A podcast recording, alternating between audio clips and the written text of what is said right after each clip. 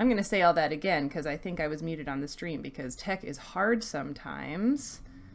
Tech is hard sometimes. Okay, yeah. Thank you for everyone who's been hanging out for today's game. Don't forget that you can follow everyone who's playing today via their social media handles listed down in the reference section. And if you missed either of the two previous games, don't worry. Uh, all of our games are uploaded on our YouTube channel and on podcast platforms eventually, so stay tuned for those if you want to recap what you might have missed today. Also, the VODs are available on our Twitch channel if you want to go back and watch them within like the next week or whatever. Uh, our first two games were both D&D 5e, but now get ready for something completely different. Nikki is ready to run a really cool indie system that she found, so I'm going to stop talking uh, so that the next game can start. Hello. Can you hear me?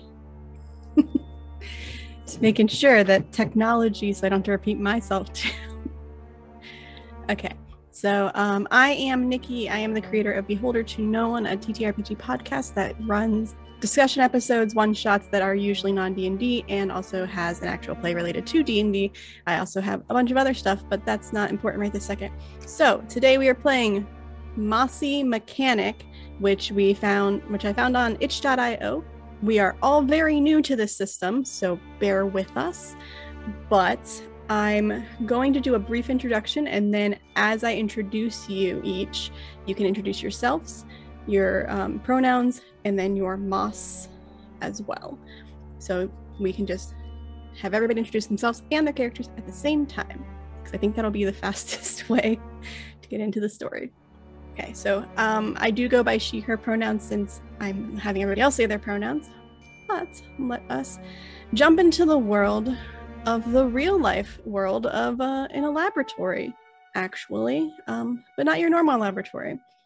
The sun has begun to set through the arching panes of the place that you four call home.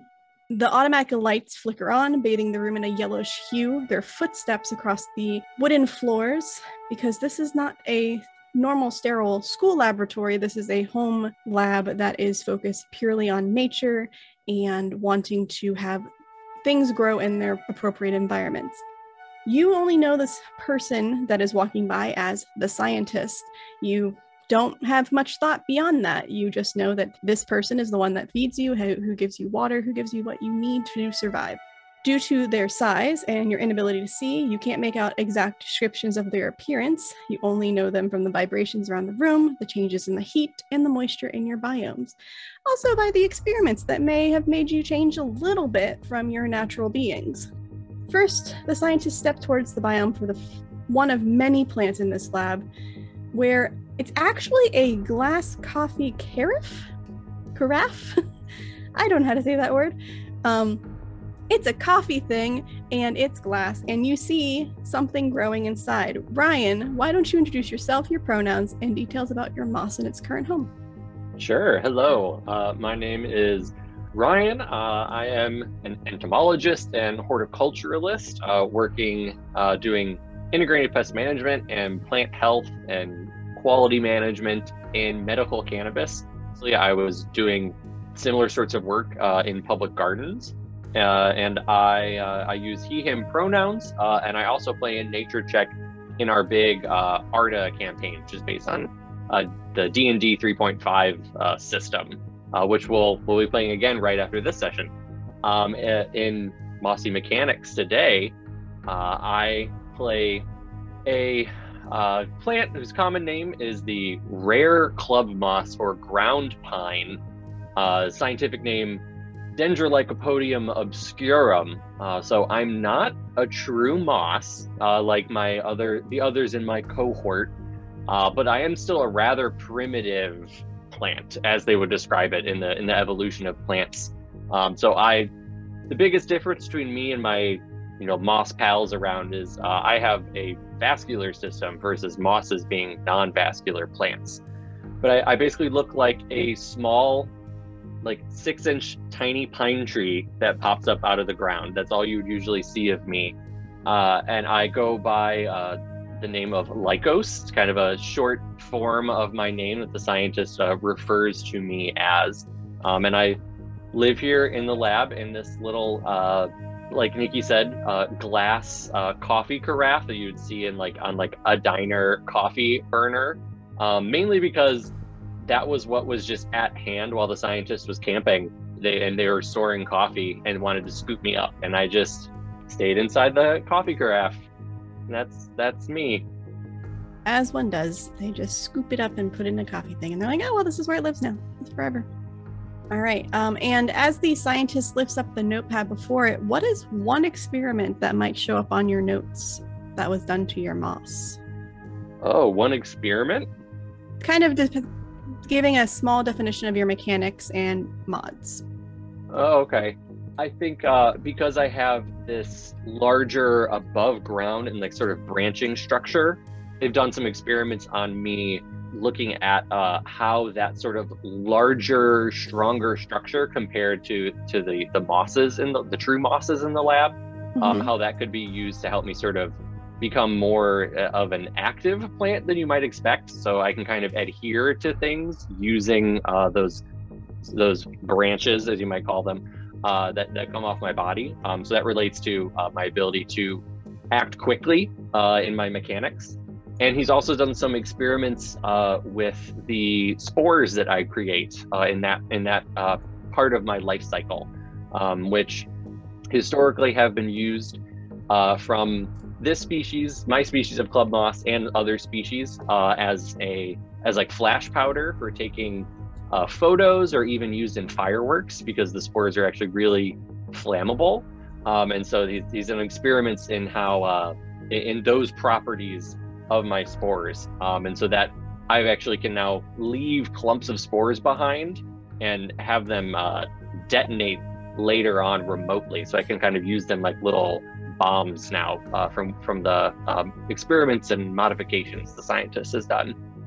Yes, very very much. And you have a deep dark secret, but we won't go into that yet, just yet. But the scientist closes up your biome and moves over to the one directly next to it, where when he where they pull up the lid, it's a little bit chilly. It's a, like an AC area, and the air enters the room, dropping the uh, room by a hole by just like a degree or so. And inside sits a beaker that hovers inside of another beaker um, with a tight cork on the outside to ensure that for some reason this moss stays put. Alana, why don't you introduce yourself, your pronouns, and details about your moss and its home? Yeah, hi. Uh, my name's Alana. Uh, my pronouns are she, her, but I will be playing Mouse, uh, whose pronouns are they, them.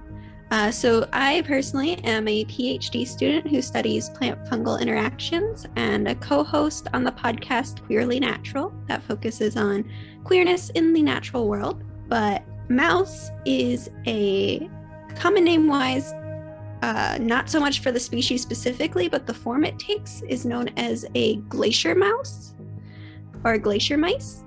I am of the genus Ditrichum, uh, specifically the species Ditrichum flexicau and I am uh, as a glacier mouse. You can see the image behind me. That's kind of what I look like, and I'm I'm a little rolled up ball, which lets me move around much quicker mechanic wise. And experiments on me, I guess, would be more experimenting with like different types of items that could start the forming of my little ball. So I have a rock inside and uh, seeing how far I can travel. Glacier mice are, got their name from traveling around in glaciers, such as in Alaska. I'm muted. Interesting. I said you've been a little bit troublesome with your with your uh, scientists lately, so they've had to make extra precautions for you specifically. But as they put the cork back in, close the container, make sure that you are nice and snug inside and not able to escape. Hopefully, this time it will actually work. Probably not, though. They step past a few other cre- few other species of moss until they get to a LaCroix can inside of their uh, little biome, and uh, there is a sound of moving water, like a fish tank pump inside of it, that's just going through the LaCroix can and then into its own little riverbed. Liz, why don't you introduce yourself and your pronouns and details about your moss and its current home? Hello, I am Lizanna Kozik. I use the pronoun she, her, and I am also a PhD student, uh, but I mostly do science communication and illustration for um, like prairie restoration and prairie ecology. and so mosses are a little outside of my knowledge base, but it's fine.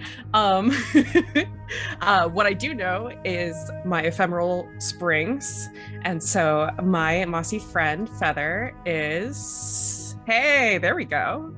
Um, is technically called a slender green feather moss uh, which is uh, a moss that prefers like spring lake edges and um, basic environments. So, as a, a fan of like mineral enriched and base uh, elements, I became rather attached to uh, various mineral waters and novelty um, uh, drinks that people enjoy and accidentally leave around the lab and um, my particular form is um, helps me cope with that.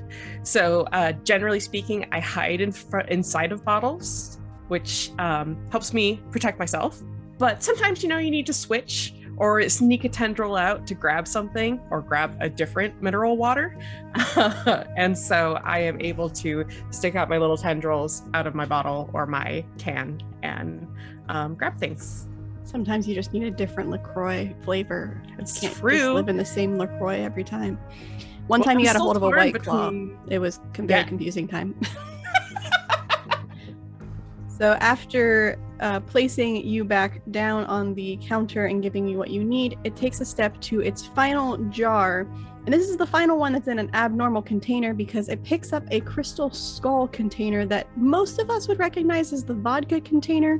And inside of it, its walls are completely covered in moss. Morgan, why don't you introduce yourself, your pronouns, and your details about your moss? Hi, my name is Morgan, and for this afternoon, I will be going by Franklin uh, after Rosalind Franklin. And my moss is the spreading earth moss, which was a, a model, no, it's a model organism for plant genetics, uh, molecular biology, that kind of thing. And I would think that I've been experimented on manipulating uh, mechanosensitive type genes um, so I can you know move around and um, throw throw objects at you know at the walls that you know so to speak. And um, also so there was something else that i was going to mention with that. Um, but yeah i can I, I think i'm in this kind of vodka bottle because it's um, a little bit doesn't really you don't you don't wouldn't expect a very valuable genetic mutant plant to be inside of a vodka container. So kind of to um, you know throw off any uh, anyone who's trying to you know steal any secrets so All right. So, as the scientist places the skull back down on the counter and steps away from the shelves that you all reside on and towards the wooden table in the center of the room, time moves as normal. You're all prepared for the lights to flicker off soon, the hum of the heat lamps and the trickling of water to be the only noise in this place that you all call home. But suddenly, you become a little bit more hyper aware. This is new for you. None of you have felt this before aware of the feelings of the objects beneath your moss, the smell of your surroundings and your terraniums, the mechan- the mechanisms inside your homes that before were just existing. Time seems to almost slow as you feel your being shift into a, an awakened state. And when you glance up, you can see a shadow, and then that shadow turns into a feminine person this somehow you all recognize this woman despite having no knowledge of having met her before. It's a middle-aged blue woman um, with hair covered in moss that is surrounded and in between each little limb of the moss is bugs just crawling all over. And the bright blue eyes just shine in the darkness. And underneath you can see that they are sunken and there are blue bags under her eyes. And she is just gaunt and thin and almost looks like she's decaying of sorts. She steps silently as the moss and bu- bugs begin to drift from her hair and completely cover her entire body as she comes into full form, creating an outfit that just keeps shifting and changing as she walks. The scientist doesn't notice her, and as the lights flicker, the scientist glances up at them curiously, thinking to themselves, I need to get that light checked out, it's probably just dying. But then a spindly, gaunt finger with a sharp talon like nail scrapes across the wood causing this ear piercing screech in the entire room that I know all of you just felt probably in your side. You're like, oh, God, no. The scientist spins around in shock. You don't see the grin that appears on this woman's face, but you feel the anger and scorn as she lifts the finger and points to the scientist, and the bugs that surround her run almost as a rocket over her hand and short shoot towards the scientist, encompassing him and pulling him out of the laboratory. As another wave of magic pulses into your homes, you feel your thoughts begin to form. You see flashes of memories, some that are yours, some that are not, some that belong to this person in front of you. You have knowledge for some reason of this creature, and it seems that with giving you her magic, she also gave you a little bit of herself. And then she turns as you hear the muffled noise of the scientists leaving the laboratory and just speaks to you all the other mother has freed you. Join my bugs and fight humanity to take back the planet back to its natural state of being. Nature will always win and muffle the sounds of this world's chaos. What these humans have done to you shall be punished. I will start with your captor as a gift for each of you in your sentience. The door shuts behind her, and you're left confused aware now, and down a scientist, one that you've all kind of become accustomed to and liked. Because without him, or without them, who's going to feed you and give you water and all the things you need to survive? And that's where we start. What do you do? So we, so the we, or I guess sensed the scientist was actually pulled out of the room, the lab, right? So we yes. don't even see them anymore. Okay. Correct. Okay. So your first goal, you need to get out of your terraniums, all of your little homes. You have to get out of that, which might not be a problem for some of you. You need to get to the floor because you are a few feet off of the floor. You need to get out of the science laboratory and find your scientist. I think luckily I'm able I, I'm in a very very loose loosely capped container that they kind of made good ventilation because there's obviously the little gap between the plastic flippy lid on a coffee pot and the spout. So there's like, mm-hmm. uh, and uh, with the experiments that have given me the ability to really attach really well uh, with with the, the branches on my on my uh, body. Mm-hmm. Um, I think I I pull myself up, you know, kind of. I think tentatively at first because while I've been able to like attach to things, this whole like moving and like knowing what I'm doing is so new that I'm like, I'm like, maybe, like, maybe this will work and kind of reach up some of my tiny little branches and and push on the lid of my container to test my strength to see if I can flip the lid up to pull myself out. Yeah. With that, I'm going to say that this is your use of um looking at sheets and there's too many things open. Um, I'm gonna say that this is you could pick resist or raw magic to use.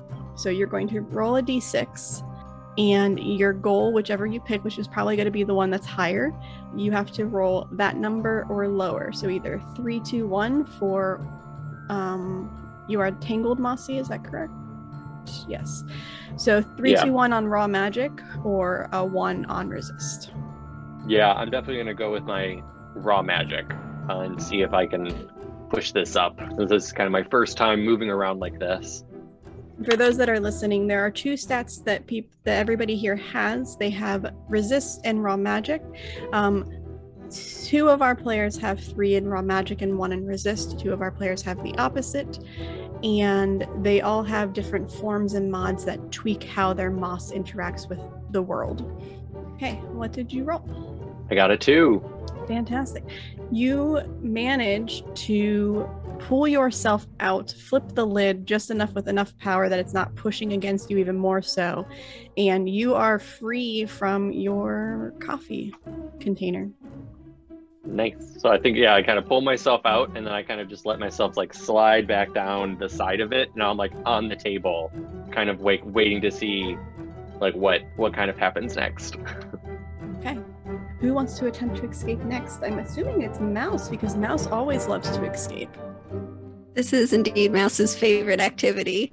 Um, Mouse is gonna, as a little ball, gonna start rolling around really quickly using like their advanced speed to try and gain momentum to just hit the side of their container and try and break it. Okay. Um, so I believe you will be using resist, if I'm remembering correctly. Nope, you are also tangled up in Mossy. Okay, so you're using magic. Um, and because of your breakthrough, you get plus one. So you have to roll four, three, two, one to succeed. Rolled a six. Okay. So when you fail a, uh raw magic check, nothing happens. You can just try again. When you fail a resist check against damage, that is when something actually hurts you. So you try and try and try and you you keep trying to go in speed, but they made the beaker a little bit too small this time and it's a little harder to get that momentum going. So we'll just try again once more and see if you are able to do it. And then if not, we will move to another player to see what their mosses are doing. Mouse is going in circles again, just like, I got this. Three. Hooray. Okay. So this time you manage to shift and tilt the beaker back and forth and back and forth and use that momentum to force yourself against the cork and break it out, thus knocking up with enough pressure the entire beaker over. So I will say that for your safety, it did not fall off of the shelf, but there will be a little bit of a difficulty getting out of it if you want to be careful and not fall to the ground again because you've done that before. So, Franklin or Feather, who wants to try to escape next? Oh, awesome, thank you, Feather. I will. I also have the uh, breakthrough ability, so I will try to pop out the cork that's in the top of the bottle, and hopefully have enough force to pop out Okay. of the. So, So, you I are going to roll your d6. six. Okay, so you try to push, and evidently, when he put that cork back in this time, he pushed it in really tight. So you have to like start. Maybe you have to try bundling up more of your moss and use it just to push further and harder out of the thing. But you can try once more as the cork just doesn't want to give. Okay, I'm gonna try one more time. One. Okay. With that, you are able to, you just pull yourself as small as possible. And because you are a growing and expanding moss, you just shoot all of it straight into the cork, and the cork pops out of the thing and falls onto the ground. And you are free from your skull prison slash home. Awesome. Feather, you are the last one to need to escape. So can I like scuttle like a hermit crab? I'm kind of picturing where I have my can uh, sort of up on my back and my little tendrils. You have, um, don't you have the armed and legged? No. I have the suit, suit up. up. Yeah. So in the suit up, you are able to get into hollow things, which is why you're in a LaCroix can. So yes, that very much feels hermit crabby to me. so I forget. Am I does my overall container contain me or am I just in the can?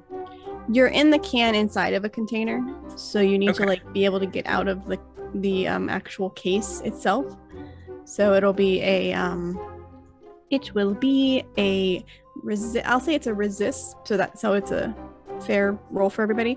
Um, All right. to try to get your entire being out of the case. I am picturing that I have popped the can upright against one of the glass walls, and my tendrils are like pushing up. Uh, Like, I uh, got this, I, hold just- I got this. I got this. I definitely have this. Okay, let's see. I failed. Cool. I got a five. All right. Um, So, the um, LaCroix can falls back down on you, but you are able to like scurry out of the way and then crawl back up it and try once more. All right. I got a two. Hey. Okay. Second time is the charm. You are able to push that LaCroix can and then get yourself over the lip, grab the LaCroix can, and bring it over with you so that you still have your little home. And you all four are free. So, what would you like to do next? You're all on How a close shelf are we to each other? That's what I was Um, gonna ask. Yeah. So, Lycos and Mouse are right next to each other, and Feather and Franklin are right next to each other, and you're within probably four or five feet from each other, but you're on the same shelf. It's just a very long shelf. How um how big or like how long is Mouse's container? Like now that it's on its side. I'm gonna roll a d6 instead of thinking about it. it is a foot and a half. Oh wow, okay. Hmm. Well since I so seeing um or seeing? Sensing? Do we see? Sure, you feel all you, you. We're just we'll say seeing, but you just know. But it's an over yeah. It's so like, blind so I- sense from fifth position. Yeah, or like um oh who's the superhero who can sense is that Daredevil? yeah. Okay. I imagine it's that kind of thing. Like you see the world and it's just like it's a different like but no, so that since I know the other mosses are kind of like out and there's there's activity, um, and I see the uh, you know the other two have they're basically like out of their containers, but Mouse is still in in that bottle, uh, like got it over, but still needs to to get out. Um, And it's about to roll over the edge Yeah. as well. I think. And how, how far away from the edge is the container? Like, is it like actively rolling? We'll say that it's actively rolling, like it's rocking the more mouse moves, and Okay. there's a chance that it could roll anytime now towards the uh, one way or the other. So you have enough time to get there. Um, Okay. What happens will determine if it falls or not between you Okay. and mouse. So I'm gonna. I think I, I'm gonna. You know, branch over branch. Uh, drag myself over to Mouse's container. Being a, a club moss, uh, I feel like I'm. I'm like a, a, attaching, and uh, the way I the way I attach and move is putting down a branch, um, which I've covered in these very tiny leaves uh, that are called microphylls. Uh, basically, a simple leaf that has a single vein in it, versus like if you think of a tree with branching veins. I just have these tiny little things that kind of look like pine needles uh, with one vein in them, and I kind of like hook into things with that, and that's how I like drag myself over. And I think I'm gonna go to the like to the end of the bottle, and maybe since I, I guess we so we can't like talk. I think I'm gonna try to like For Point- flavor, I will say you can all you can all feel each other what you're trying Okay. to say. So we'll just say Okay. telepathically, and it's like a telepathic communication, just for the ease of sanity and us not having to try to explain what we're actually trying to mean to each other. Uh, then I will, while like, I'm gonna like, I'm gonna point to mouse and point to the the like far back of the container, and and try to just let them know like, okay, if if you go all the way down to that end, I can try to basically like bust open the other end of your container. So Mm. it'll it'll kind of like lose shape and stop rolling and then you can get out more easily. Because i can my luckily i i'm able to move on most surfaces but i can also do two things on my turn so i'm coming over and then i would like to put down um, one of my little explosive bits of spores to try Okay. to bust open the end of the container And it's yeah, the you rem- saw Mouse just like trying to like hamster wheel the bottle away from the edge. just like, why did I have to get two containers? Everyone else got one. nothing to do with the previous breakouts at all. no, no. Why would it be? Um, but Mouse seeing that is just gonna gonna go over to the other other corner, very frustrated with themselves for not getting out yet. Okay, so you are using your mechanic mod remote detonation, yes correct? Okay. yes So you place your spores in the area right next to the edge to make the hole just a little bit bigger. Yep. And then you're able to crawl away. And from afar, you are easily allowed to command it to detonate. There is no roll for this. Yeah, so I think yeah, yeah, I've definitely placed it very, very carefully, and I'm like, how can like so it's like I'm just guessing. I'm like far enough away from mouse, but close enough to the bottle, and move myself away a little bit, and and detonate the the little lump of spores to try to open up the the, the bottle a little bit. Okay. Um, while there is no roll for it, let's do this. Let's have you roll a um let's have you really quickly roll a d6 and tell me what the number is. The lower it is, the better the aim was. And then mouse, roll a resist for me. I rolled a two for my for my aim. So it was very well placed, not perfection, but very, very well placed so that the bottle is not craning towards the edge, it's moving closer to the wall. So there's no risk for the bottle of falling. So mouse, uh, roll your resist. Yeah, my dice think we're playing D and D. I got a six again. Um, you get startled and run towards the the thing as soon as it explodes, and you go right through some broken glass. You do take a damage in the process of doing that. Oh no! I'm sorry, mouse. Now, the players all have 3 HP. When they hit 3 HP lost, they gain a rot. Nope. Wait. Yes. Nope. I lied. Hold on. When they fill up your when you fill up your rot, you gain a dot. Okay. I lied. Never mind. This game's kind of confusing. Um. So yeah, you have 3 HP total. You do not want to have it all fill up, but uh, you also have something called rot when you use your push mechanic if you don't succeed on it. So, thankfully, you succeeded on your push mechanic, and this is your first. You didn't use up your push mechanic for this, so you are fine. Um, with the. Was this the one that you could automatically. Yes. If you would like, instead of taking damage, trying to read really quick, I apologize. Wasn't there something in here about you can roll or you can auto use something if you fail? Uh, I think the rot is you can auto succeed and you get Oh, that yeah, okay. twice. So, okay. That's not for the resist though, is it? That's just for the push mechanic. Oh, it just says or add something. Okay. Uh, if you would like, you could fill out a rot instead of taking that damage. I think I'll hold off. Moss is just like, that was so cool, but also ow.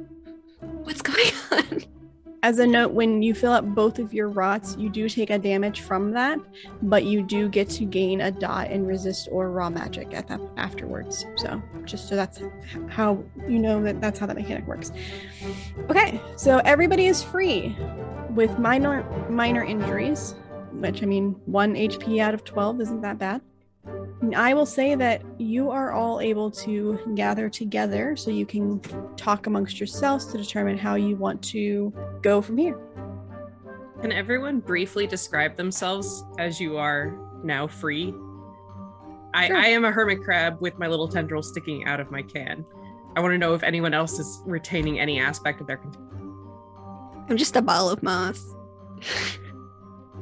Yeah, I'm the same. I'm. I think the container is uh, left behind for now.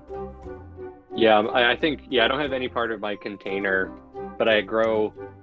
I I I spread underground with a little bit of uh, a rhizome that spreads and pops up these little like what look like tiny Christmas trees that like form me. So I feel like I have like the chunk of above ground tiny Christmas tree club moss, and like and just a little bit of rhizome that came with me. So it's kind of like I have like a body and a bunch of arms and like two little flat feet from the rhizome but no container. Maybe some coffee residue. I don't know. Maybe I'm caffeinated. I'm not sure. You're always caffeinated. The smell Uh, of coffee. Feather is, is yes. Feather is aghast. Um, everyone is naked. Hello, just FYI. Um, but primarily, um, Franklin, where where's your really cool skull? Like, you know, it's such a good look. Oh, Why? Do you need some help carrying it? I can help you carry it. I got this. I'm wondering, yeah, it might be helpful, like you, like it's still intact, and it's like a cool like, of you know Halloween uh, season uh, kind of decoration. Also, maybe it might be good for like a carried around for like a projectile or something. Maybe if we need to to like protect ourselves. I will say that the skull might be a little heavy because it is crystal and they are not light, but your scientists decorated for Halloween. So there are little pumpkins and skulls and plastic beings around the shelves to make it look spooky. So you can find a plastic skull and do a similar thing. For flavor, because I don't believe you took. Which one did you take? You took fast growing projectiles, right? I actually took breakthrough, but I'm Right. uh, playing it. Yeah, kind of like as fast growing. Yeah, exactly. Right. Yeah. Okay. Yep. Um, so since you don't technically have the one where the s- and you don't have suit up, right? Or do you have suit up? I do not have suit up. I have uh, manipulators. Okay, so since you don't have suit up, you can't technically wear it, but you can drag it along with you, or at least if you do wear it, it will not give you any bonuses. We'll say that. So, um, I have everybody think else's stuff written down, and I forgot to write yours down after the thought. But bonuses, it looks cool. yeah, you look cool. You're wearing a skeleton and/or pumpkin plastic figurine. It's You just don't get a bonus to resist from it. Mouse just looks towards Feather and is just like, I have my rock, but I don't like containers. No, they're bad. All right. You're the one who keeps breaking them, right? I don't know what you're talking about. Over the course of the last couple of months, you have heard the shattering of glass multiple times. Only Lycos has seen it happen every time. And then the scientist comes in and uh, Mouse is somewhere in the lab randomly, and there's broken glass everywhere. It's just been like trialing over and over in like different containers, hoping it's something that can't get turned over or broken. Pretty much. One day I'll f- solve it. One day. Okay. So you are Just all looking together. for the ice machine. That's all. even though your your area is perfectly tempered for you, but it's not cold enough. You need ice. All right, so you have all managed to escape yourselves and you have met up. There is about a three foot drop to the ground, which you know will hurt. Mouse, you've learned this from experience. But there are things that you can grab onto. There might be something else that you can do to get down if you would like. Uh, be creative. Also, I will say that in this lab, connected to the screen that you are all against is a tree, a live tree that is growing out of the screen so that the majority of it is outside actually but this is like a open indoor outdoor type of laboratory area so there is a live tree at the end of your shelf yeah, so we yeah, I, I feel like yeah, we have to get down somehow. The si- and, and and get through that giant door. But we can think about that later. I don't know what we'll do over there. But how do we I I mean I think I I think I can climb down pretty easily, but I don't think I can really carry any of you. So I, I, I, I don't think that's going to help anybody. Is this kind of like a molecular biology type lab where there might be kind of common there is Equipment whatever you around or- want there to be in this laboratory so I'm thinking to maybe Nikki has only um, taken one science class in a laboratory, and it was chemistry. So I don't know. Whatever it belongs in a lab is in this lab. Sorry, continue. Yeah, so I think there can be I think there can be whatever Franklin wants there to be. So I'm thinking. So I have like a couple of ideas. Like one would be to kind of make a um, like a rope or something down, like scale down. But then there are also already like tables on the, you know, or a, you know, table or you know, legs on the bench or whatever. So maybe a better idea would be to like maybe like try to like insulate ourselves with some cushioning around us like if there's like a styrofoam container or something around that we can or like um Like a whole box of Kimwipes that we can exactly yeah like cover Kim ourselves in. Well, like we bubble them as wrap a that parachute. wasn't thrown away Oh, Kimwipe parachutes. a parachute would be awesome yeah that'd be awesome Someone's gonna have to hold me. I can't hold things. Ooh. or even like um Oh, what if yeah probably like a what if uh I can if other people parachute, if I climb I'll climb down and I'll use one of my arms to hold onto uh the end of this uh roll of parafilm that's on the the desk with us. So then I can take that down and pull it out to make like a long ramp that mouse can just roll down the parafilm down to the floor. I Get a slide. So we'll just make you a safety slide, because otherwise I feel like you will just splat to the floor. It hurts. I would like to climb into my can and ride down the slide, please. No, I'm actually- definitely. I'll do the slide it. too. The slide sounds like a fun, fun idea. oh god, then it's just up to me to get everybody out. right after I right after I said, "Oh, I won't be able to help anybody." All right, so wipes are back up. It's fine. I No, no, like for sure.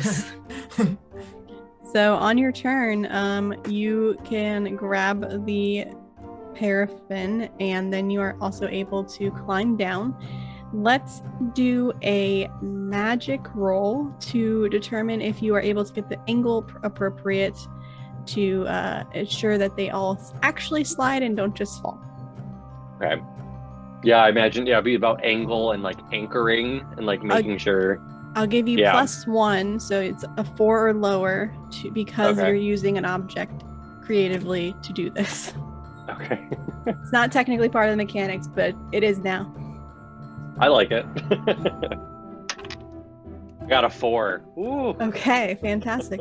so you uh, crawl your way across the floor after crawling down the side of the ledge, clinging with one of your many tendrils to hold on to this parafilm and then you go over and it's like just the right angle it's like not it's a little le- less than 45 but it's enough that you guys can all just roll down it so now everybody is able to roll down i'm not going to make any of you roll for that because i think it'll be easy enough to do We are Um, rolling. yep Yeah, you just we roll. are. I guess like technically I could make you re- do a resistance to see if you're slamming into anything, but I'll be nice and not do that. so you've made it to the ground. Oh gosh, does everything just look gigantic around us? Like, yes. I mean, except I guess Mouse is used to so this much view. less. Mouse is used to this, yes. Um, I will say that uh, there are some items on the ground, even though like this is a laboratory technically, but because the the, scientist has been doing experiments, there are frequently used toys or uh, things that have they were trying to see if you can maneuver them. So like with the manipulators, there might be an RC car or something like that, or um, little they might have like bigger building blocks to see how much um, Franklin can overcome the building block. So there's a lot of little children like toys throughout the laboratory as well that you can also use to your advantage. The only thing that you will Definitely. never find is a doll. There's no dolls. Those aren't allowed. So definitely much more uh, ecology lab vibes, with just like things out everywhere on the ground yes, versus a genet a clean genetics lab. 100%. Um. Oh gosh. Okay. What? What? What should we do now? Uh, uh, does anybody know? Do we have to go through that door? Does anybody know if there's another way, like an easier way around or anything? Are you asking me that or are you asking them that? I'm asking I- them. Like, like Mouse, have you ever seen anything? Like, is there? I guess the question is are there mice in this building besides mouse? Non-glacial mice? mice. Yes. Um, I will do a high low for that. So what this means is you give tell me high or low, and I roll a d6. If it is high, whatever you call, then it they are there. Okay, I'll do high. I got a five. Yes, there are some mice because this is right on the edge of a garden. So um, there are little chewed holes in the uh, side of the area, and then also there, you know, just in one of the cabinets, there is also a secret hiding one because you've seen a mouse crawl into it one day. Guys, I think there's like some holes in the wall from these very weird looking mice. The bad kind of mice. You're the good kind of mice. There's bad mice? The the non the non ice mice. Ah. You're the good mice. So we could we Um, could try and use those. Yeah, maybe they'll go through go through so we don't have to try to get through that that really big big door. I'll I'll try it. I'll go in. Wait, so do you guys hang on. Do you guys know this other mother person? Like, is this a normal thing for you guys? I didn't really know things until today. I've only ever really sensed the scientist around. I I I've never seen that person before ever. But I also feel like I like know things about her. Like You all have one little bit of knowledge that for some reason you know and you think it's important and might be useful later. yeah, I feel like she for some reason I- all I all I can think about when I when I think about her when we just saw her is I just start like experiencing really bad smells and I like get really grossed out and angry. I I, I think she really hates things that smell bad. So I don't know if that could like that, I don't know if that would be a way to keep her away from us or something. I don't know. So uh, everybody, do you all have like, do you all feel something like that? I think about when this one time the scientist like accidentally tapped the side of my can and it like vibrated and I felt like I was falling apart. It's like that that loud noise. I think she's not a fan either. I like get the feeling she doesn't like it when like it snows or sleets. Which is weird because it's wonderful. But she doesn't like it. And for some reason, I know that she doesn't sleep. I don't know if she doesn't like sleep or if she is just too busy doing other things all the time or if she needs sleep even. So I just know that she doesn't sleep. So, or she never sleeps. So for above table, the other mother has all of these things because she is exhausted from this constant noise and pollution that is going around the world. And she wants to, she's not a bad guy. Like all bad guys have good intentions, kind of. She she wants the the bad things that are happening to the earth to go away, and her her way of doing this is probably not the right way, and it's possibly eradicating all of humanity so that you know bugs and moss and flowers can take over the world again. Um, but anything that's like loud and, and very toxic smelling and all of those things she's not a fan of and probably not a fan of ice because most things don't grow well in in ice but some things do. And her bugs don't like the cold. So she's probably also not a fan because of that. And she probably never sleeps because it's always loud. It's always loud. Never quiet but there's just amount of I added that all in so I needed to share it wait, So but- it- go ahead. Oh no, if, if, I no, you, you go ahead. But so if no one's met her before and she says she's I mean freeing us, Mouse freeing is being free is pretty cool, right? I mean you do the right? This is like your thing. Like, Yeah, but also like can we be helping her? but I kind of like the scientist. It's really funny to confuse him. And and I feel like we wouldn't we wouldn't even know how to know anything. I, I the only like mouse can move around and do all those things because of what the scientist has done and and has actually really been helping us. I, I feel like I don't want something to happen to them. If if the scientist is like that, there's got to be other people who do good things like that. And if if the other mother wants to destroy everybody, I it doesn't seem like it would be good. Uh, I mean, I could move around before, but like not very far. Like maybe two and a half centimeters a day. You're very far. fast now. Yes, Gotta go fast. it's much more fun that way. But like, I wouldn't have known you guys. Well, I wouldn't have known anything, but I wouldn't have been here if it weren't for scientists. Because Feather, I don't ever- think you and I like the same things. No, I don't think so. But also I'm I have sampled every mineral water the scientist has ever brought to this lab and none of them taste like home.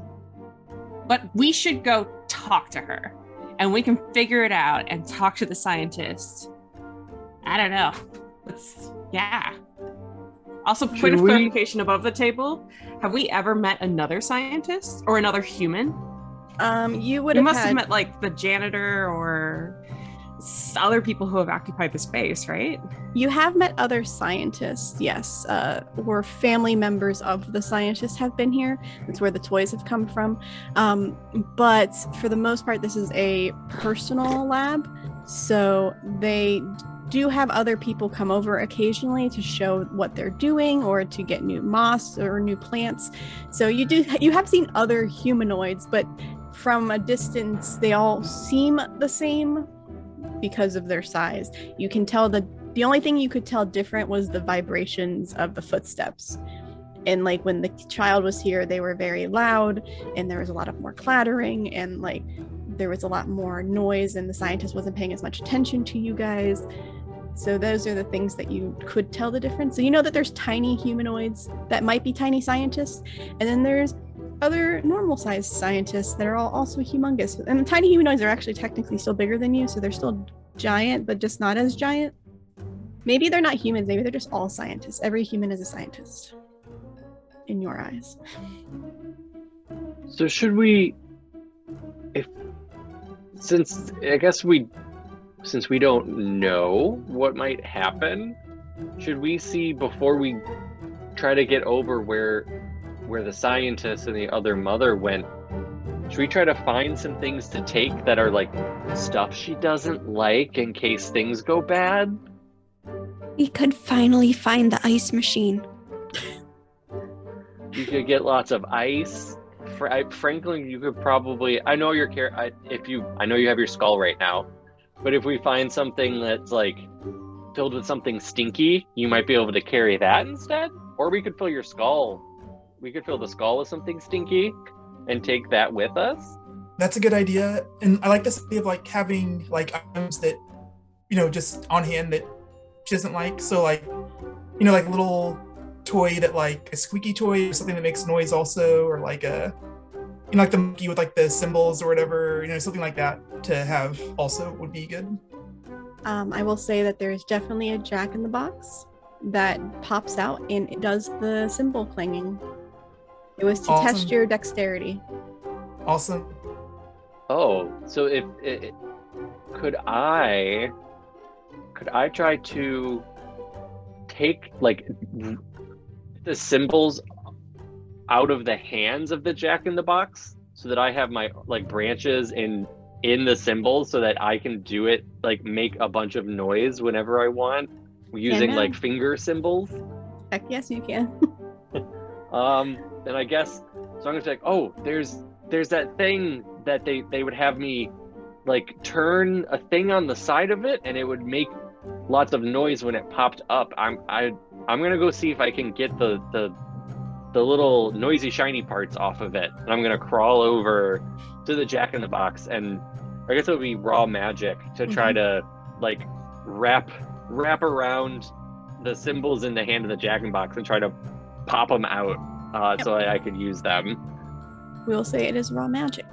Okay.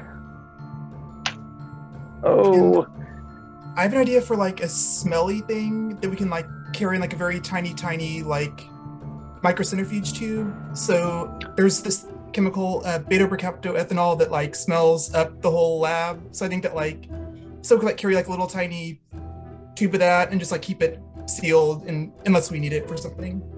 Yes, uh, we'll say that the scientist was messing with um, a particular moss that, and I don't know if this was real, so we're pretending in fantasy world that this moss exists, but a particular moss that absorbed odors, and they wanted to test it with the worst odor that they possibly could have, so they made little pill-sized versions of them that are little glass pill sizes that could just crush and then be absorbed.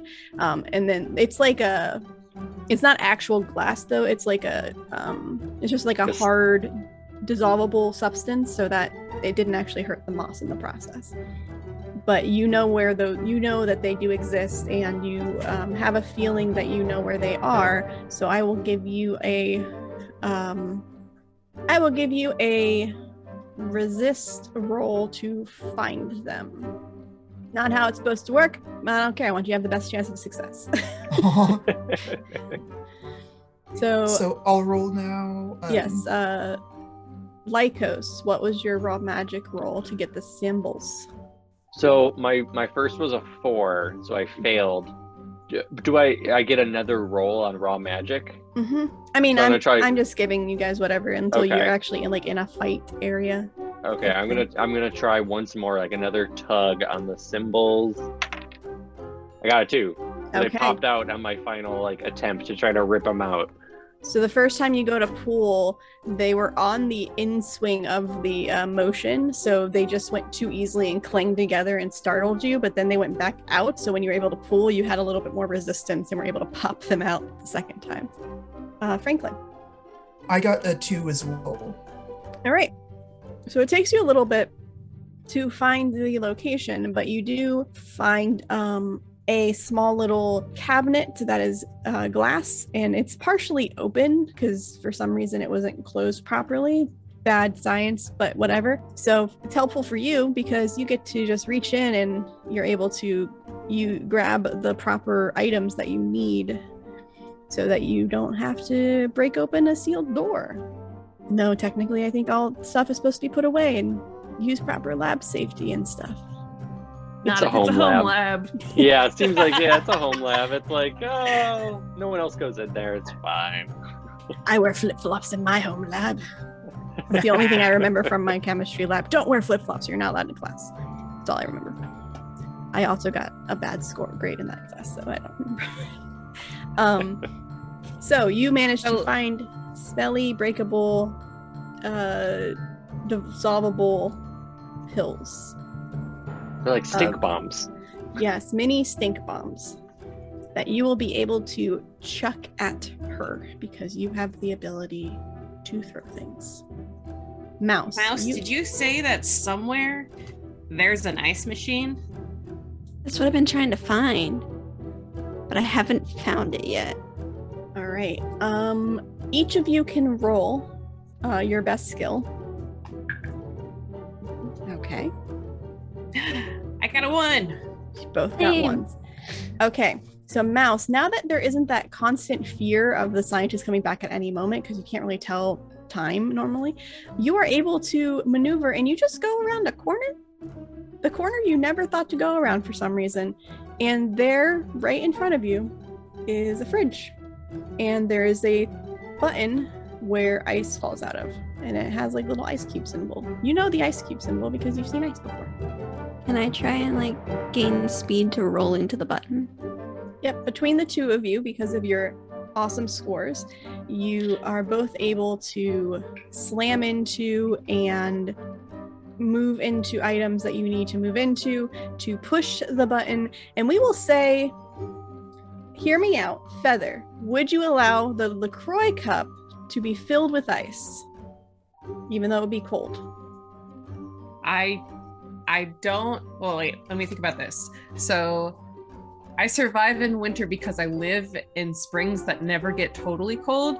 So I'm gonna say I will climb out of my can and give up that stat that protects me. Um, but I will allow the can to be filled with ice and carry it.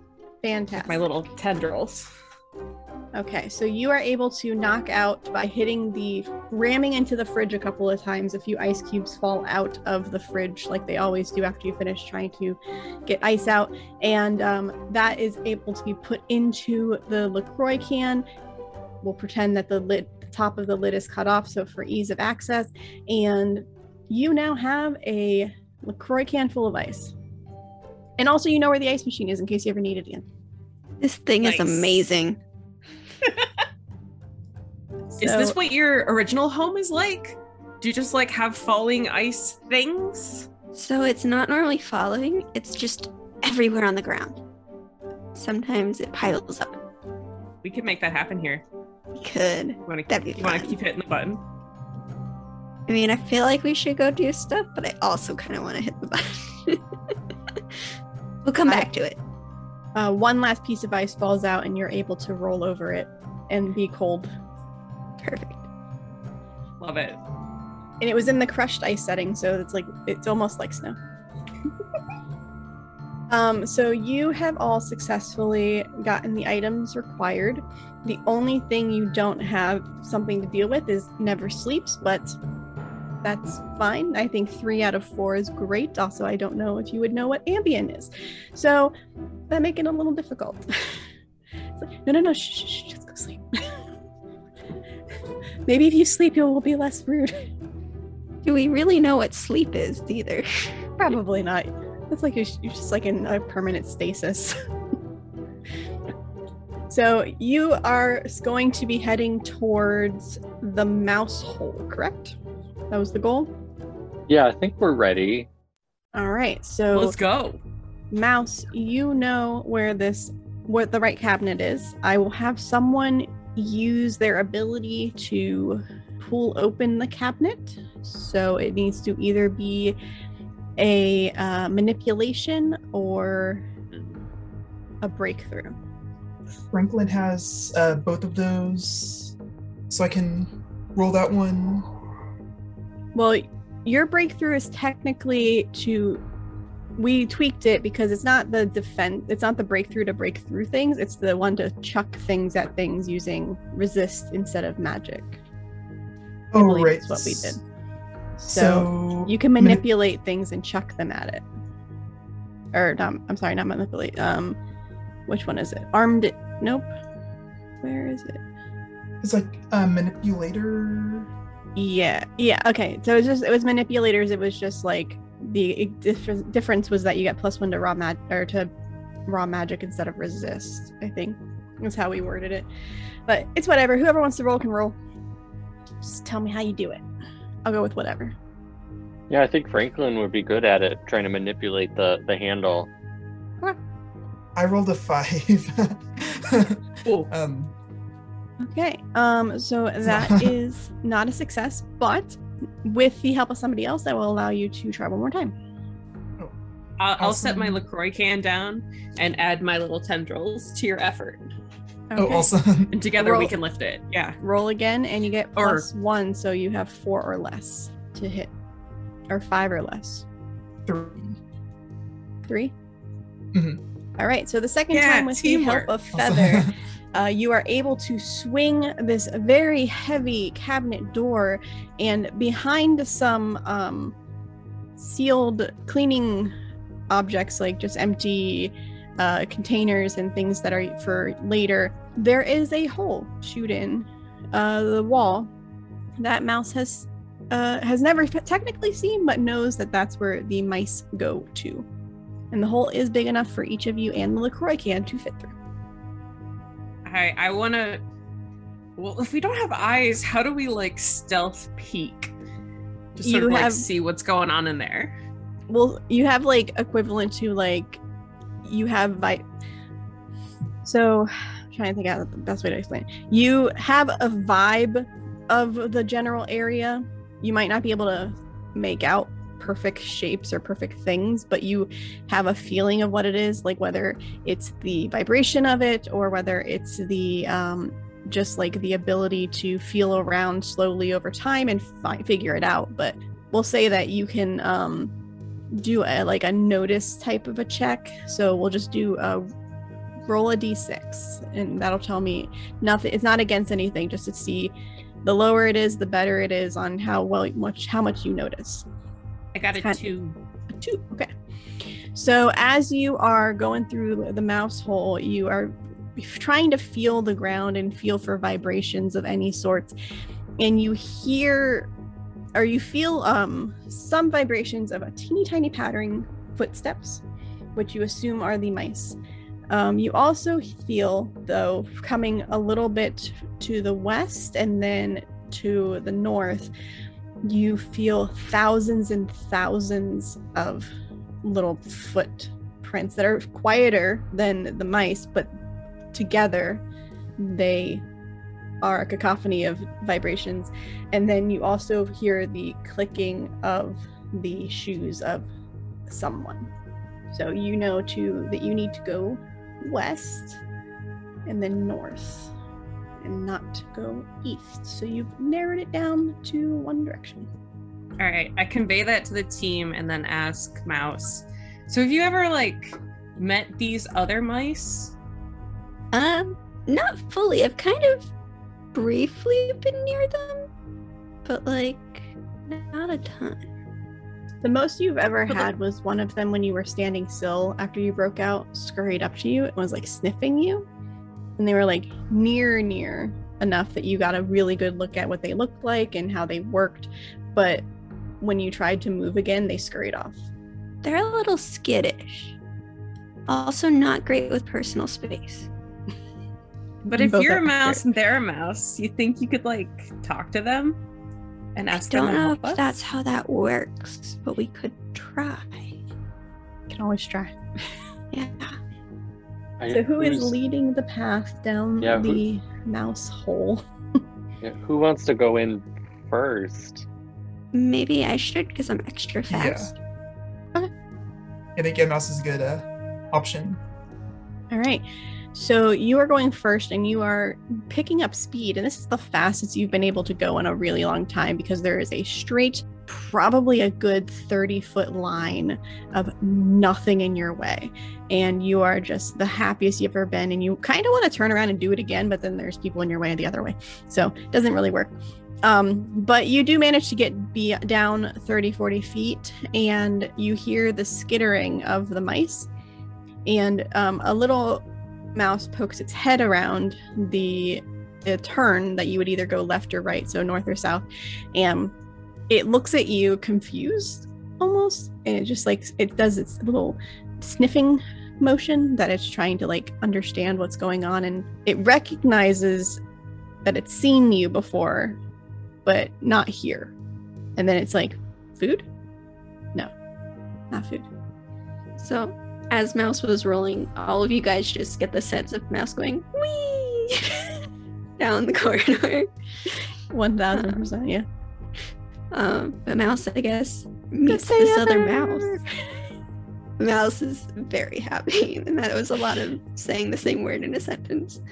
But Mouse is gonna try and speak to this other type of mouse. All right. Um, roll magic. Raw magic. Nope, I got a five. Okay. So the first time you try to communicate with it, it does not understand. It doesn't, res- or at least it doesn't respond if it does understand.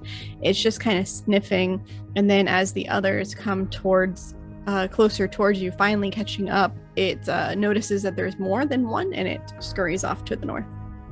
This was not a very talkative mouse. I guess they're just shy. Maybe the next one. So which way now? Feather, you feel the vibrations going from the north. So it sounds like they're all north. I guess we could go that direct. I mean, they, there are a, a lot of them. I don't think I've ever met that many beings at once, but uh, that sounds like a lot. Um, so I don't know if we want to like just show up and say, "Hey guys, what's up?" or like be a little sneakier, just so that they don't think we're there to fight them. Yeah, if, if if this is the direction you heard a lot of whatever is down there, I feel like yeah, maybe we should maybe going this way we should be a little more slow and sneaky. I think like up to this point, Mouse's speed was really good, but Mouse, I also don't want you to like suddenly roll into a giant crowd of something bad. True. All right. One time um, rolled into who's- stuff and it was not fun. who's who's sneakiest? I can try Not to me. like crawl more. I can try to crawl crawl a little more quietly. I can also kind of come. I can kind of go further down, up above the floor, since I can climb up and then go down. So if it's things like the mice that are down below, they'll have a harder time knowing I'm up there. But since I'm coming up from above, mhm. maybe I'll maybe that will help me be a little sneakier. I will say that everybody can attempt to roll stealth. Uh, it'll be a d6. it'll be disadvantage. So roll the d6 twice and take the higher of the two numbers, which feels weird to me because D and D. Um, but so take the higher of the two numbers for feather because of the LaCroix can and mouse because of your normal speed. But So, um, wait, so Franklin, do I? I don't have disadvantage. No, Franklin and uh, Lycos, you do not have disadvantage. Okay. You just roll one d6. Keep Okay. rolling the same. Yeah, go team four. Lycos, what did you get? I got a five, but I think I'm going to take a point of rot in order to succeed. Successfully sneak down there up above and try Okay. to and see if I can find out anything. By taking the point of rot, you have rolled a one. Uh, Franklin, I got a a one. Okay. Um. All right. So, as suspected, be with the rot roll these, the two quietest of the, amongst you have are quieter, and we'll say that they went ahead a little bit. Lycos crawling up the wall and crawling a little bit further ahead. Uh, you will reach there first, followed by Franklin, and then finally Mouse and Feather to give you both a chance and opportunity to see and what's going on. So as you go forward, you see that there is another mouse hole, and you are able to peek through, and you realize that you're inside of a um, you're inside of another room. This is a you don't know what it is, but out of character is a bedroom, and there the scientist is tied up or covered in bugs in the corner. And it's just like the bugs are constantly just swirling around him, and he's just like, Nope, I'm not moving. There's a lot of bugs here. Um, and then you realize from being this close that the thousands and thousands of footsteps that uh, Feather might have been feeling earlier are the bugs because they every time they touch the floor you get a little small tremor but not like a massive one but because there are so many of them it just feels like hundreds and thousands of them. And in the other corner you see with her back to you the other mother. And then as mouse and feather come up behind you a couple of the bugs from the other mother's dress break off and scurry towards you, and we are going to have our first little bit of a fight. So Talk the, first. the bugs are not interested in talking, Oh no. but they haven't, that you're aware of. At least the other mother hasn't noticed you. She hasn't looked over her shoulder at you. So the way that combat works is technically you're supposed to for, for, start with a rock paper scissors. I'm going to do a, a 1d6. Uh, whoever gets the higher or the lower number to keep with part of the story goes first, and um, it's going to be one of you roll and then I roll. So and then it'll be all of you get to go or I get to go first. That'll be the termination. So before I don't know if you saw what Feather just pointed out to me, but does anyone else want to roll before you know what Feather rolled? Um, I think, I, I think if I if I arrive there first and, and like am at the front of the line now, looking out, I think it would make sense that like if I roll so I can react fast enough to turn around and tell everyone like there's like there's now there's this is another room and something's coming over here. I am okay with this. Um, Okay. Go ahead and roll Oh gosh. because okay. Feather rolled a six. I got a two. Okay, I got a five. So that means you get to go first, um, and you get to decide amongst your team who gets to actually act first. Um, when you're attacking, you will roll raw magic at all times, and when being attacked, you will roll resist. So, as a note, uh, there are four bugs that have scurried off towards you to fight you. Four. Okay. Oh geez. Okay, who's gonna? Who feels like fighting some bugs? my raw magic isn't great. I just have like a one, and in that, so I would maybe prefer not to be the first to. uh Mouse would be happy to be a bowling ball. Okay. Franklin sounds like you'll be a good shield. Like you can, if they, if they can come after you, they might not be able to do much to you. Or distraction. Um, yeah, I'm I'm okay with mouse. rolling out there. This is all Mouse does. So So, Mouse, you are going to roll out using your raw magic to roll into the um, into them, and I will have them roll a resist. It doesn't specifically tell me what their resist is, so I don't know what I'm supposed to roll. But I'm gonna say that it's a two and a two, so they're gonna have two raw magic and two in resist, so that they still have the same four points that you all have. So roll your raw magic. I got a one. Fantastic. So you roll and you build up speed and you build up speed and you build up speed. And you kind of do that like wily coyote thing where you like build up speed before you go and then you go. And then all of a sudden you slam into two of the bugs who rolled a five on their resist. So they each take one damage. And what I say? Because there's so many bugs, that's all it's needed for you to squish them and run over them. And those two are, dead. You've killed two of the four now. Who wants to go next? Well, now it's yeah. Who wants to go next? Oh, whoa! And one of us gets to go again. Um, you get to choose the order that you go in. So all four of you get to, a chance to go. Oh, there might be more bugs coming soon, but we'll see. Yeah. Franklin and Lycos, you guys are up front. And I'm lagging in the back with my giant can, so I assume it's one of you. Yeah, I guess I will. I yeah, I'm gonna I'm gonna crawl out there as fast as I can and and try to bring some of my branches like down on on the bugs. Um, since I'm getting pretty good at, at moving them all around. Okay. I rolled a raw magic. Got a one. All right. You succeed, um, and they do not succeed on their resist. So you squish one more. So One more bug. one more bug. So there's one left currently until more break off of the dress and head to her way. Franklin, Uh, I will roll now, and I know your raw magic Four. isn't super great. You can choose to take a point in raw to auto succeed that if you would like. I will. I'll do that. Yeah, that sounds good. Okay. So I have one rot now. So um, they did not succeed on the resist, so you are able to take like a rock nearby or something and like chuck it at them, and it hits them pretty hard and squishes them, and all of the bugs nearby you have been killed without any Awesome. damage.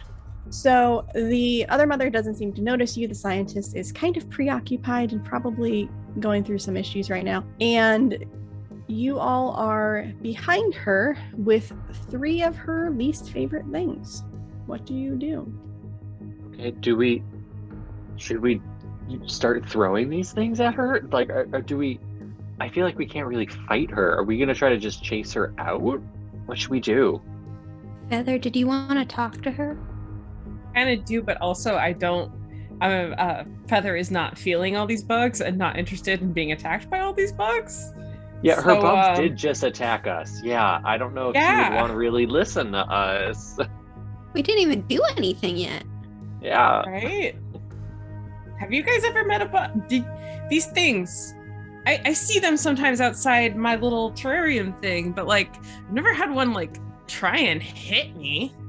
I normally What's just with keep a few around for fun.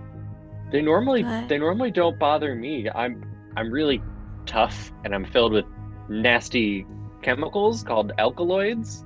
So they usually don't bug me, but now the bugs are bugging me and I don't like it. Yeah, I normally have like the tiny ones, like playing around inside me with, with my rock and everything. But these, these are much bigger than like the springtails and such. So do we I I mean I can I can make do we want to do everything at once and see if it's enough to scare her away? I mean because we've got Franklin, you've got the the the stinky stuff.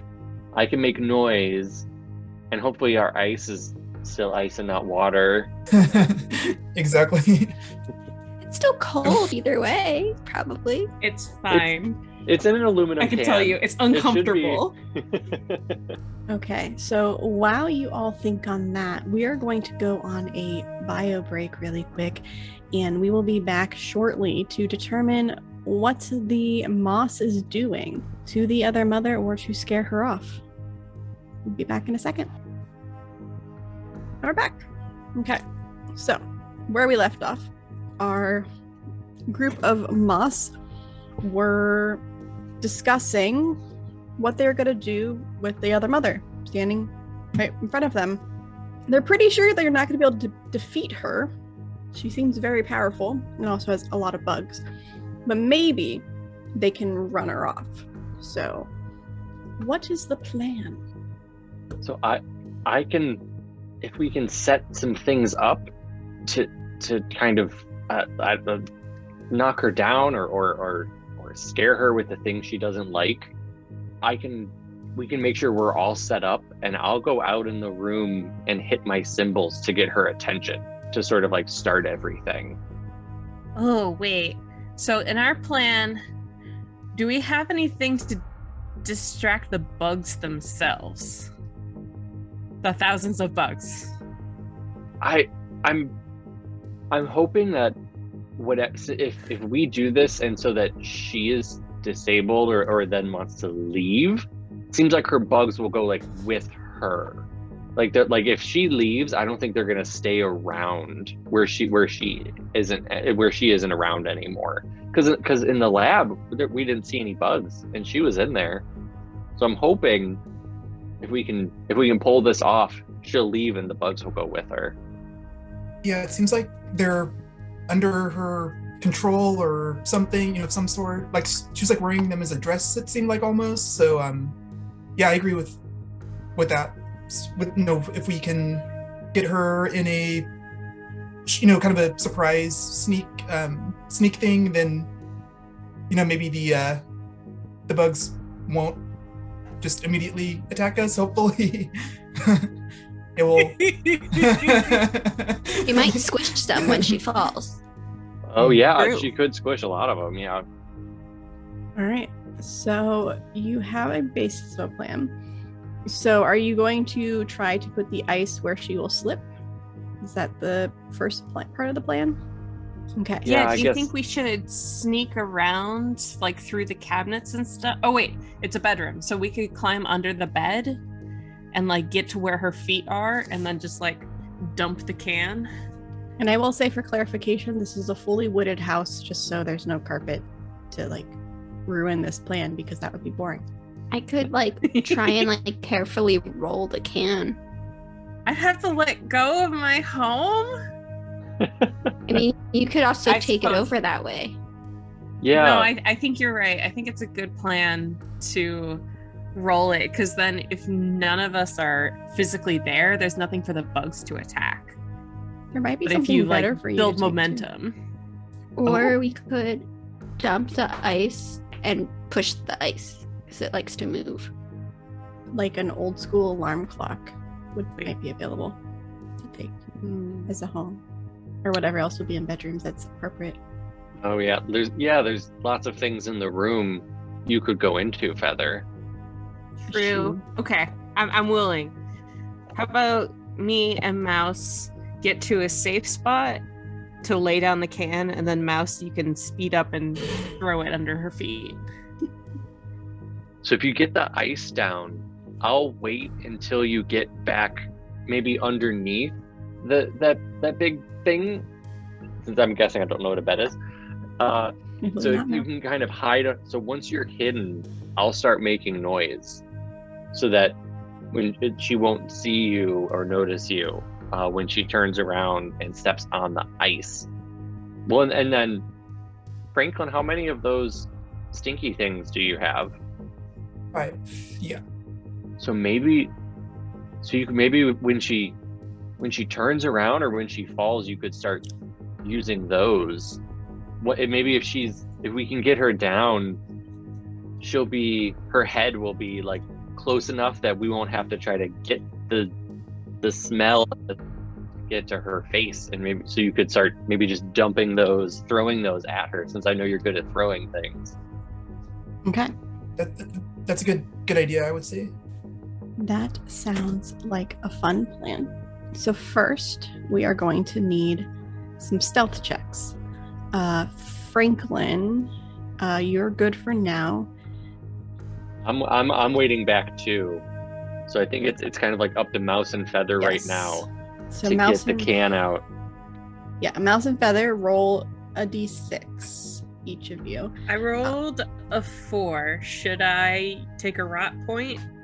I would yes, that would be a failure. So a rot point would make it a I'm success. gonna take a rot point. Yeah, otherwise if that would result in you two being seen, it's only the two of you out there. Probably wouldn't be good. Yeah, I got a three, so with raw magic that succeeds. Yes.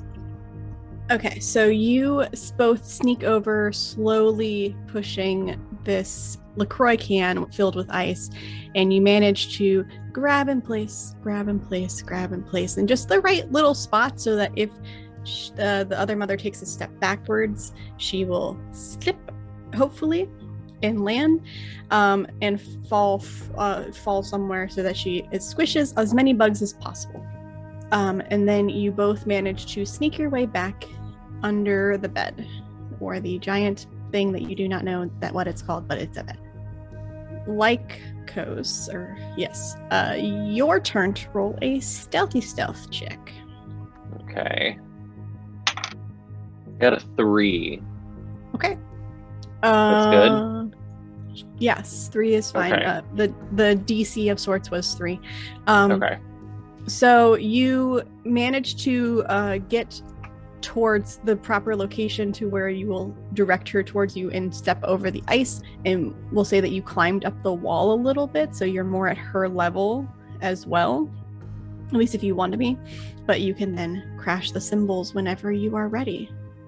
Yeah, I think I'll, I'll definitely like yeah maybe up a little bit off the floor, but but definitely still behind her to try Mhm. to get her to like spin around, Yes. um, not knowing what's what's going on. So I will. So I'll roll my raw magic to see how well I can start making all this noise.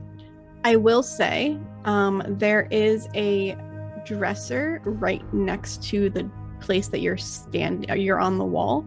So there is the chance that you could hide behind the dresser, make the noise, and you wouldn't be seen at all. You'd have to roll Yeah, another think- stealth yeah. check though.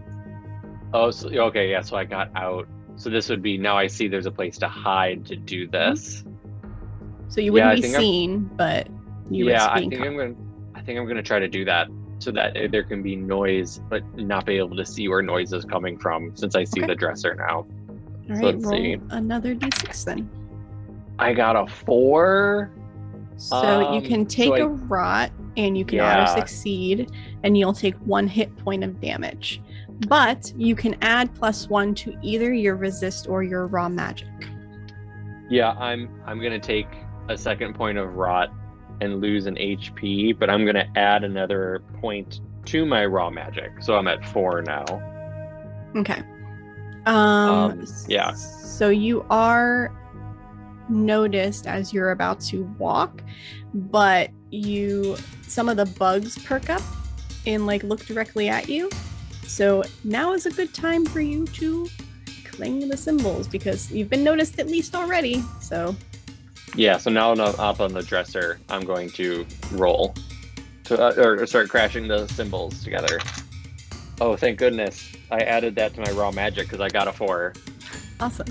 So you begin slamming the little monkey cymbals with your hands. You're just like bing, bing, bing, bing, like very loudly.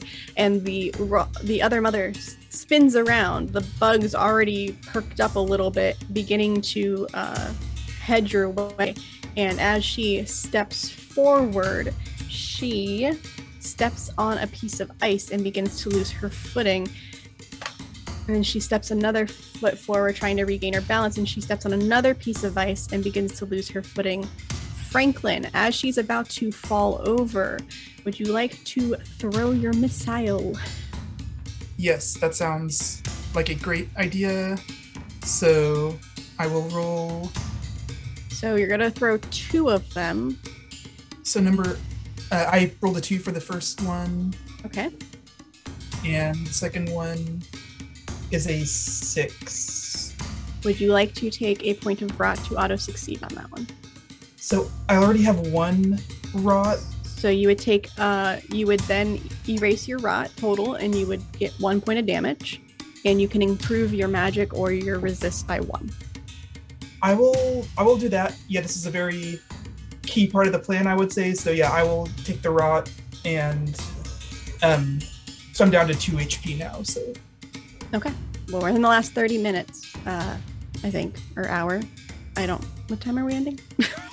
uh, yes, I'm doing this on my own game, Cheryl. I want the wild magic table. When the thing. Wild magic table? Thank Show you us. for the reminder. So you, the other mother spins around because of the distraction, locks eyes ish on on Lycos as they are slamming their cymbals together. And as they're distracted and take a step forward, like, how dare you? Uh, Franklin, you chuck two little breakable vials. The first one explodes on impact instantaneously, and the smell is overwhelmingly awful in this room, and she screeches. As you throw the second one, this is where the, the table comes in handy because I want that to be the wild magic table. I don't know how that works in 3.5 though, so I, I, I guess we could roll if if Cheryl is there and has the table. You, she could. yes, please. Let's make it something awesome like a fireball or something. That would really change our plans. It'd also be very dangerous for you. Also, that's probably not the best choice. But I feel bad doing that in the normal Arda campaign, so I'm just gonna do it in my game. Cause haha, why not? Uh, this is the voice of Cheryl for the audience. Um, I don't know if this is going to apply, Nikki. Um, I rolled a 32, which says you are transported to the astral plane until the end of your next turn. After which you return to the space you previously occupied or the nearest unoccupied space. I'll make it work. Okay. okay. So, you chuck the second pill at it, and the other mother, the smell doesn't hit again, and she's confused, but then she vanishes. And a bunch of the bugs dissipate off of her, or all of the bugs that are on her are gone. And the bugs that are surrounding the scientist stop for a second and get confused, and they don't know what to do. I'm going to give you each one action before the other mother reappears to try to get rid of the bugs. Oh, They're very are we confused. going the have no same order we did before, or are we going to do a new order? Uh, we'll go in the same order, unless you have something you specifically want to do that will be beneficial. No, that's fine. So I think so. It'd be mouse first. Yeah. Well, Mouse has pretty much one trick. So Mouse is gonna instead of necessarily trying to crush them because they're so many, Mouse is gonna be do their best to make a sound that they can hear, basically telling them to run and just roll right at them like a big scary thing. All right, roll your wild magic. I got a three. Okay. So you're you pick up enough speed and you make that noise that as you're scratching across the wood that at least half of them scuttle and just like go out the nearest exit. They find vents, they find windows, they don't doesn't matter, they just all dissipate or disappear. And then the scientist is still covered in about half of the bugs that remain. Feather, what would you like to do? So, because we're close to the bedroom dresser, I'm hoping there's some sort of uh, like cologne or perfume or something of that sort. There's no Uh, and I would like to splash that all over the bugs that are around and take that bottle for myself. So, Okay. both to lay more stink in the room and to give myself a new home. All right, so you um you grab the closest bottle of perfume. I can't spell perfume. You go to grab the closest bottle of perfume, and it is a. Hmm, it smells very odd as you spray it and splash it all over the bugs. It almost has like a mix of rose, but like with grass for some reason. Like it seems like it was like a gift that nobody understood what was going on and they mixed too many things together so it smells very strange, especially intermixed with the smell that Franklin had thrown earlier. So a lot of the bugs who are splashed now with this alcohol-based thing are also like, the heck did you just do? And all scurry off. So now we are down to a quarter of them, and you also have a perfume bottle to be at your new home. Yes. Is it a fancy ornate bottle? Uh, sure. Why not? The fanciest of fancy. You you threw the cheap one at them and then kept the fancy one for yourself. So Lycos, what are you doing? Um, hmm. I think, uh, guess I'm gonna, uh, I'll use my, my speed to crawl over to the corner of the room where the scientist is. And then, or I think I'm gonna stay, I'm gonna stay a little bit, maybe like, you know, maybe a foot or a foot and a half away. And I'm gonna, I think, I think use my second bomb of spores that I'm going to I, I want to I want to sort of like I'm going to form it on uh, on the ends of one of my branches and then I want to like kind of like a teed up baseball baseball bat hit it with one of my cymbals to Okay. smack it over to where the other bugs are and then have it explode when it gets in their vicinity to create like a little like shockwave sort of thing to try to like make them disperse and, just like and freak them out. All right, roll your raw magic. A two. Okay.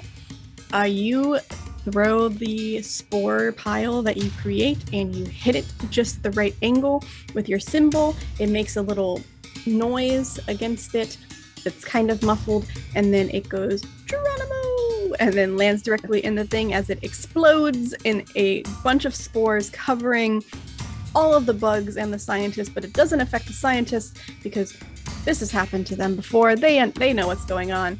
And they're also a little still concerned and confused and like thinking that they're delirious because there's moss moving. And the rest of the bugs dissipate and scurry away. So the scientist is huddled in the corner by him by themselves and you have one more action Franklin before the other mother reappears. So there are no other bugs in the room currently. There are no bugs. They all No they've bugs, all okay. been run run away. Awesome. So I will use my action to move closer to the scientist if that's possible from where I am at right now. Yep, that's more than enough. You can move free. It's fine, and you can still have an action.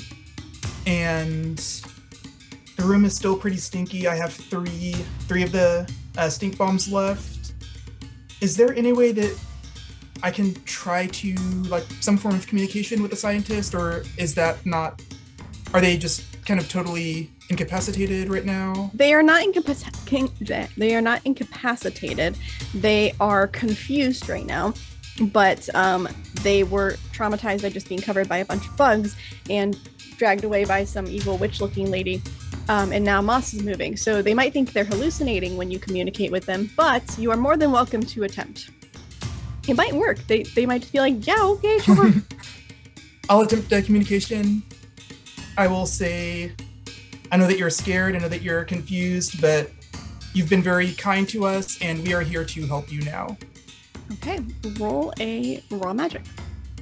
Okay, I rolled a six, so that's not. Uh, You Probably can not. take a point of rot. Uh, you would uh, still have one more point of rot before you take any more damage. I'll do that. Yeah. Okay. So I, I have one in rot now, so.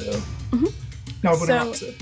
As your voice echoes through uh, all of you here, Franklin, and you're not sure if scientists will understand you, but the scientist looks directly at you for a second, Franklin. And this is the first time you're seeing their features. Like you see what they look like. You're starting to get an idea of what humans look like, period. You, but you don't know the difference between one and another since this is the first one you've seen other than the other mother. And they're like, oh, oh okay. Um, either I'm hallucinating or you just spoke to me and my experiments are working way better than I thought they were. okay, yeah, let, let, let's go. And then it, they'll get up and they will pick all four of you up. That at least, yeah, I'll say that they can see all four of you, and they'll pick all four of you up and run out of the room. And as the door is closing behind them, the other mother reappears in the bedroom alone without a scientist. So the scientist begins to run. The other mother, you hear scream because it smells so terrible in here. And she lost half of her bug army and she is very confused and very annoyed. So she begins to um, she is distracted for for a good while, and the scientist runs back to. We'll say he runs to his lab for a second, and he is digging. He puts you all down on the floor, not really sure what's happening, and he starts digging around through all of his things, and he's like, "Okay, okay, okay, okay, I got this." And he and they pull out a baseball bat. As you all are ready to face the other mother once again, and wait and you wait and then the other mother doesn't appear because shortly after she stepped forward she fell again on the ice that was also left and then she stabbed her toe into the lacroix can that was cut open and she just got really really annoyed so she's like this isn't worth it screw you moss i tried to help but whatever and then she just poofs out of existence temporarily, like for real. And you wait and you wait and nothing happens. And then finally, the scientist takes a deep breath and goes, Okay, am I hallucinating as they, as they look at all of you? And you are all able to freely interact with them through telepathy. We'll pretend that you roll well enough eventually to do so. Uh, yeah, we. Uh, I think we're almost as confused as you are. We we don't we don't really know who that was. Uh, we just all of a sudden became really aware of everything going on around us and, and saw her and saw you get taken away uh, and and yet like like franklin said back in that other place we we can do all these things that we're doing because of you so we we didn't want her to to take you because she just seemed bad um and told us she told us some things that didn't sound good uh she wants to do a lot worse things in in like the whole world uh and so we we didn't want her to to to do anything to you she did tell us people were doing bad things. Are you are is that scientists? Like are are all of you guys people too? It's a lot of different names for you guys. Huh. So he slumps to the ground so that they're closer to your level. And um yes, I am a people or a human, I, I guess would be the technical God, I'm talking to Moss. Um and he goes on to explain what humanity is and explains to you the dangers of pollution and the reason why the um, why the bad things are happening because you probably explained to him what she had actually specified and says that not all people are bad though and that many of them including himself and a lot of his team members are trying to help nature try to ensure that nature survives and tries to thrive in a world where people need to still live and create things and these other some of these things need to still exist. Um, making better cars so that there's less pollution and making better food sources so that they can create enough food. And having you, you just explain a lot of the things that scientists in real real world are trying to do to make the world a better place. And eventually, you guys understand a little bit more about what's going on. And they d- decide that if you want to stay, you are more than welcome. But because you are sentient beings, he also gives you the option that, to leave if you choose to, because he doesn't want to keep you here without your consent. Now that he knows that you have can provide consent. So this is where we will go into what each of you do now that you have your choice of freedom or staying. who wants to go first?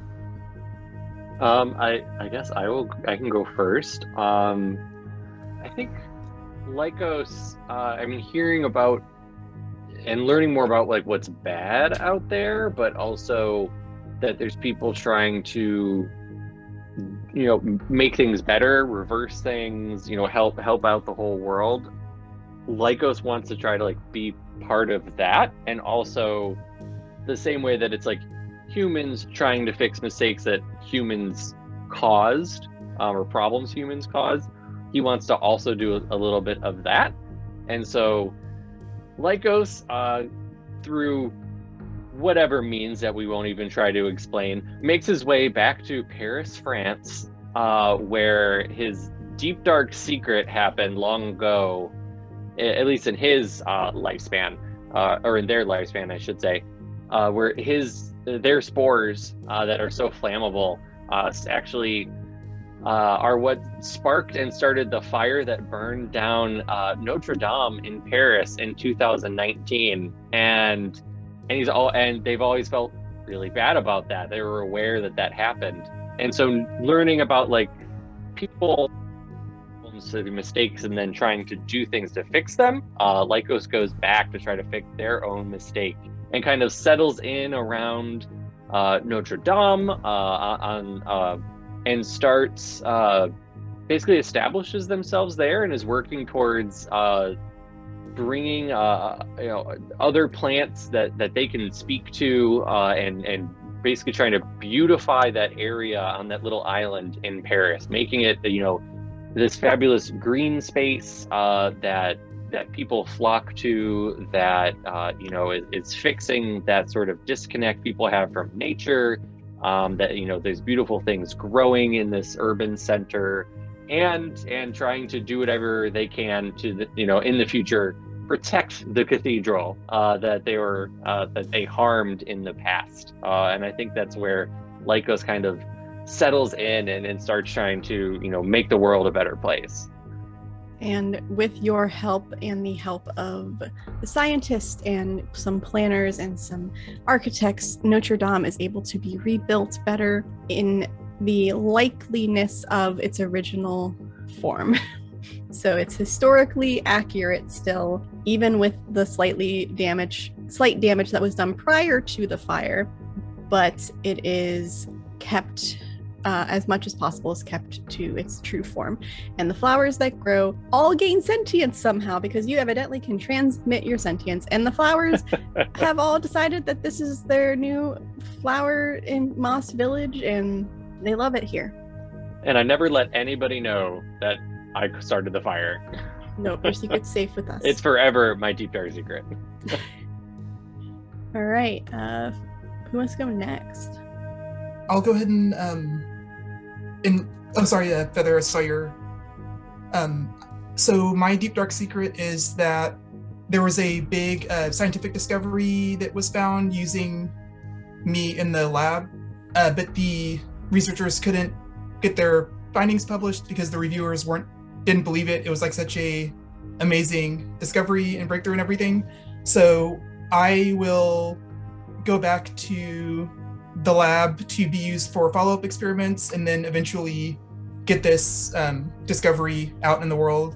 Um, it's a discovery where there's a protein that they isolated in only me for some reason. You know, there, there was like you know some they were doing some like random mutations and everything, and uh, this protein can stabilize DNA and protect it from mutations, like random mutations or mutations caused by like environmental factors. So like potentially maybe a cancer preventative uh, protein potentially. So hopefully getting that out into the world so that humankind can benefit from it. Wonderful. You live years with the scientists as you discover more and more and experiment and hypothesize and re-experiment and re-experiment and re-experiment because that's how it's done. You just got to keep doing it over and over and over again. I know that much from listening to nitrojack um, and you do manage to make some leeway towards a better tomorrow for people who have cancer mouse or feather. Okay. So, as we know, uh, Mouse is from Alaska and is very into being a speed demon. So, I think Mouse is going to work with the scientist to get back to Alaska. But learning about, you know, ice melt and all the issues up that way in the Arctic, Mouse is going to kind of try and aid the scientist because Mouse can live up there all the time and probably find things that the scientists wouldn't be able to get to. So Mouse will be working with a scientist or the scientist I don't know on that. But also Mouse was just very excited to get to ride in a car and probably a helicopter and just go really fast. And Mouse also just as stated just likes to annoy the scientist from time to time. So if the sentience can spread to the flowers, the sentience might also spread to some of the other glacier mice, which are said to move in herds. And they just keep moving slightly. No, the others don't make their sentience known and they all move in really weird patterns just to confuse any scientist trying to study it. Um, just just for some fun on occasion. Um, in real life, they do move around a little bit and they do move not necessarily downhill, not necessarily with the wind, um, but more with like ice and stuff like that. So now they're just really moving wildly. You just see it move? It moved in real time. I'm so confused. Um, yes, so the scientist takes you to Alaska, and there is a team of scientists up there for other reasons, but at least one of them does work with plants and is studying the glacier mice. And it takes a really long time to get that scientist to believe this this your scientist when they explain that hey um I have a sentient plant. And they're like are you okay? But eventually between communication and you surprising them by speaking and moving on your own they agree that like uh, oh, okay um well as long as you're helpful i guess i can continue to i can use this uh not realizing you're going to play pranks on him and mess up some of his data but the other scientists are very confused uh, when they hear this glacier mouse scientist talking to themselves in the other room. But they don't question it because sometimes when you're in a cold place for a really long time, you just got to talk to yourself uh, to make make it go by. I, I wouldn't know. I'm from Florida, but I'm assuming that's what it what it's like. It doesn't mess up all the data, just just occasionally to confuse them. You just need to like mark the ones to ignore. Like ignore these ones. all right, Feather. What do you do? Um, initially, Feather requests that the scientist to be dropped off um, at the nearest place with a variety of like minerals, uh, water, and sparkling water to sample. And um, I assume gets dropped off at like a high end liquor store with different mixers. um, and um, after having sampled all of the water uh, available to offer, uh, Feather realizes this is all bottled from somewhere. And so this is the point at which Feather reaches out to the other mother, I assume by some psychic method, and um, they get into maybe a little bit of ecoterrorism or something. or or we can we can frame that nicer. Uh, we can say uh, enlist the help of the other mother to stop people from bottling water from Feather's home spring. All right. Um, just because this is the only one I know of off the top of my head. Um, you are originally from uh, Zephyrhills, which is a very well known water plant in Florida. I don't know where else they go, but you essentially, between the two of you, closed down that entire water plant, which some people are very upset about, but some people are also very happy because they don't like it. So it's a win win, lose win. It's, it's whatever. Though many people uh, secretly wished you would close the Dasani found place because Dasani isn't water and it's gross.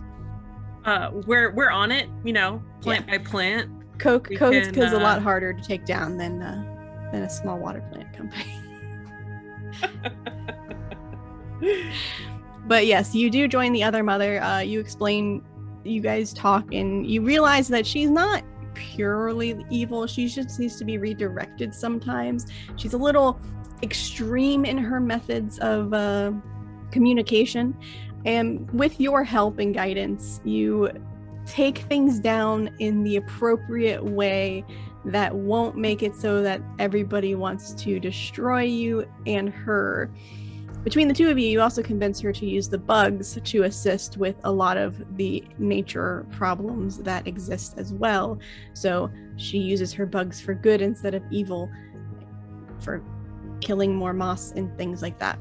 So you all do your thing.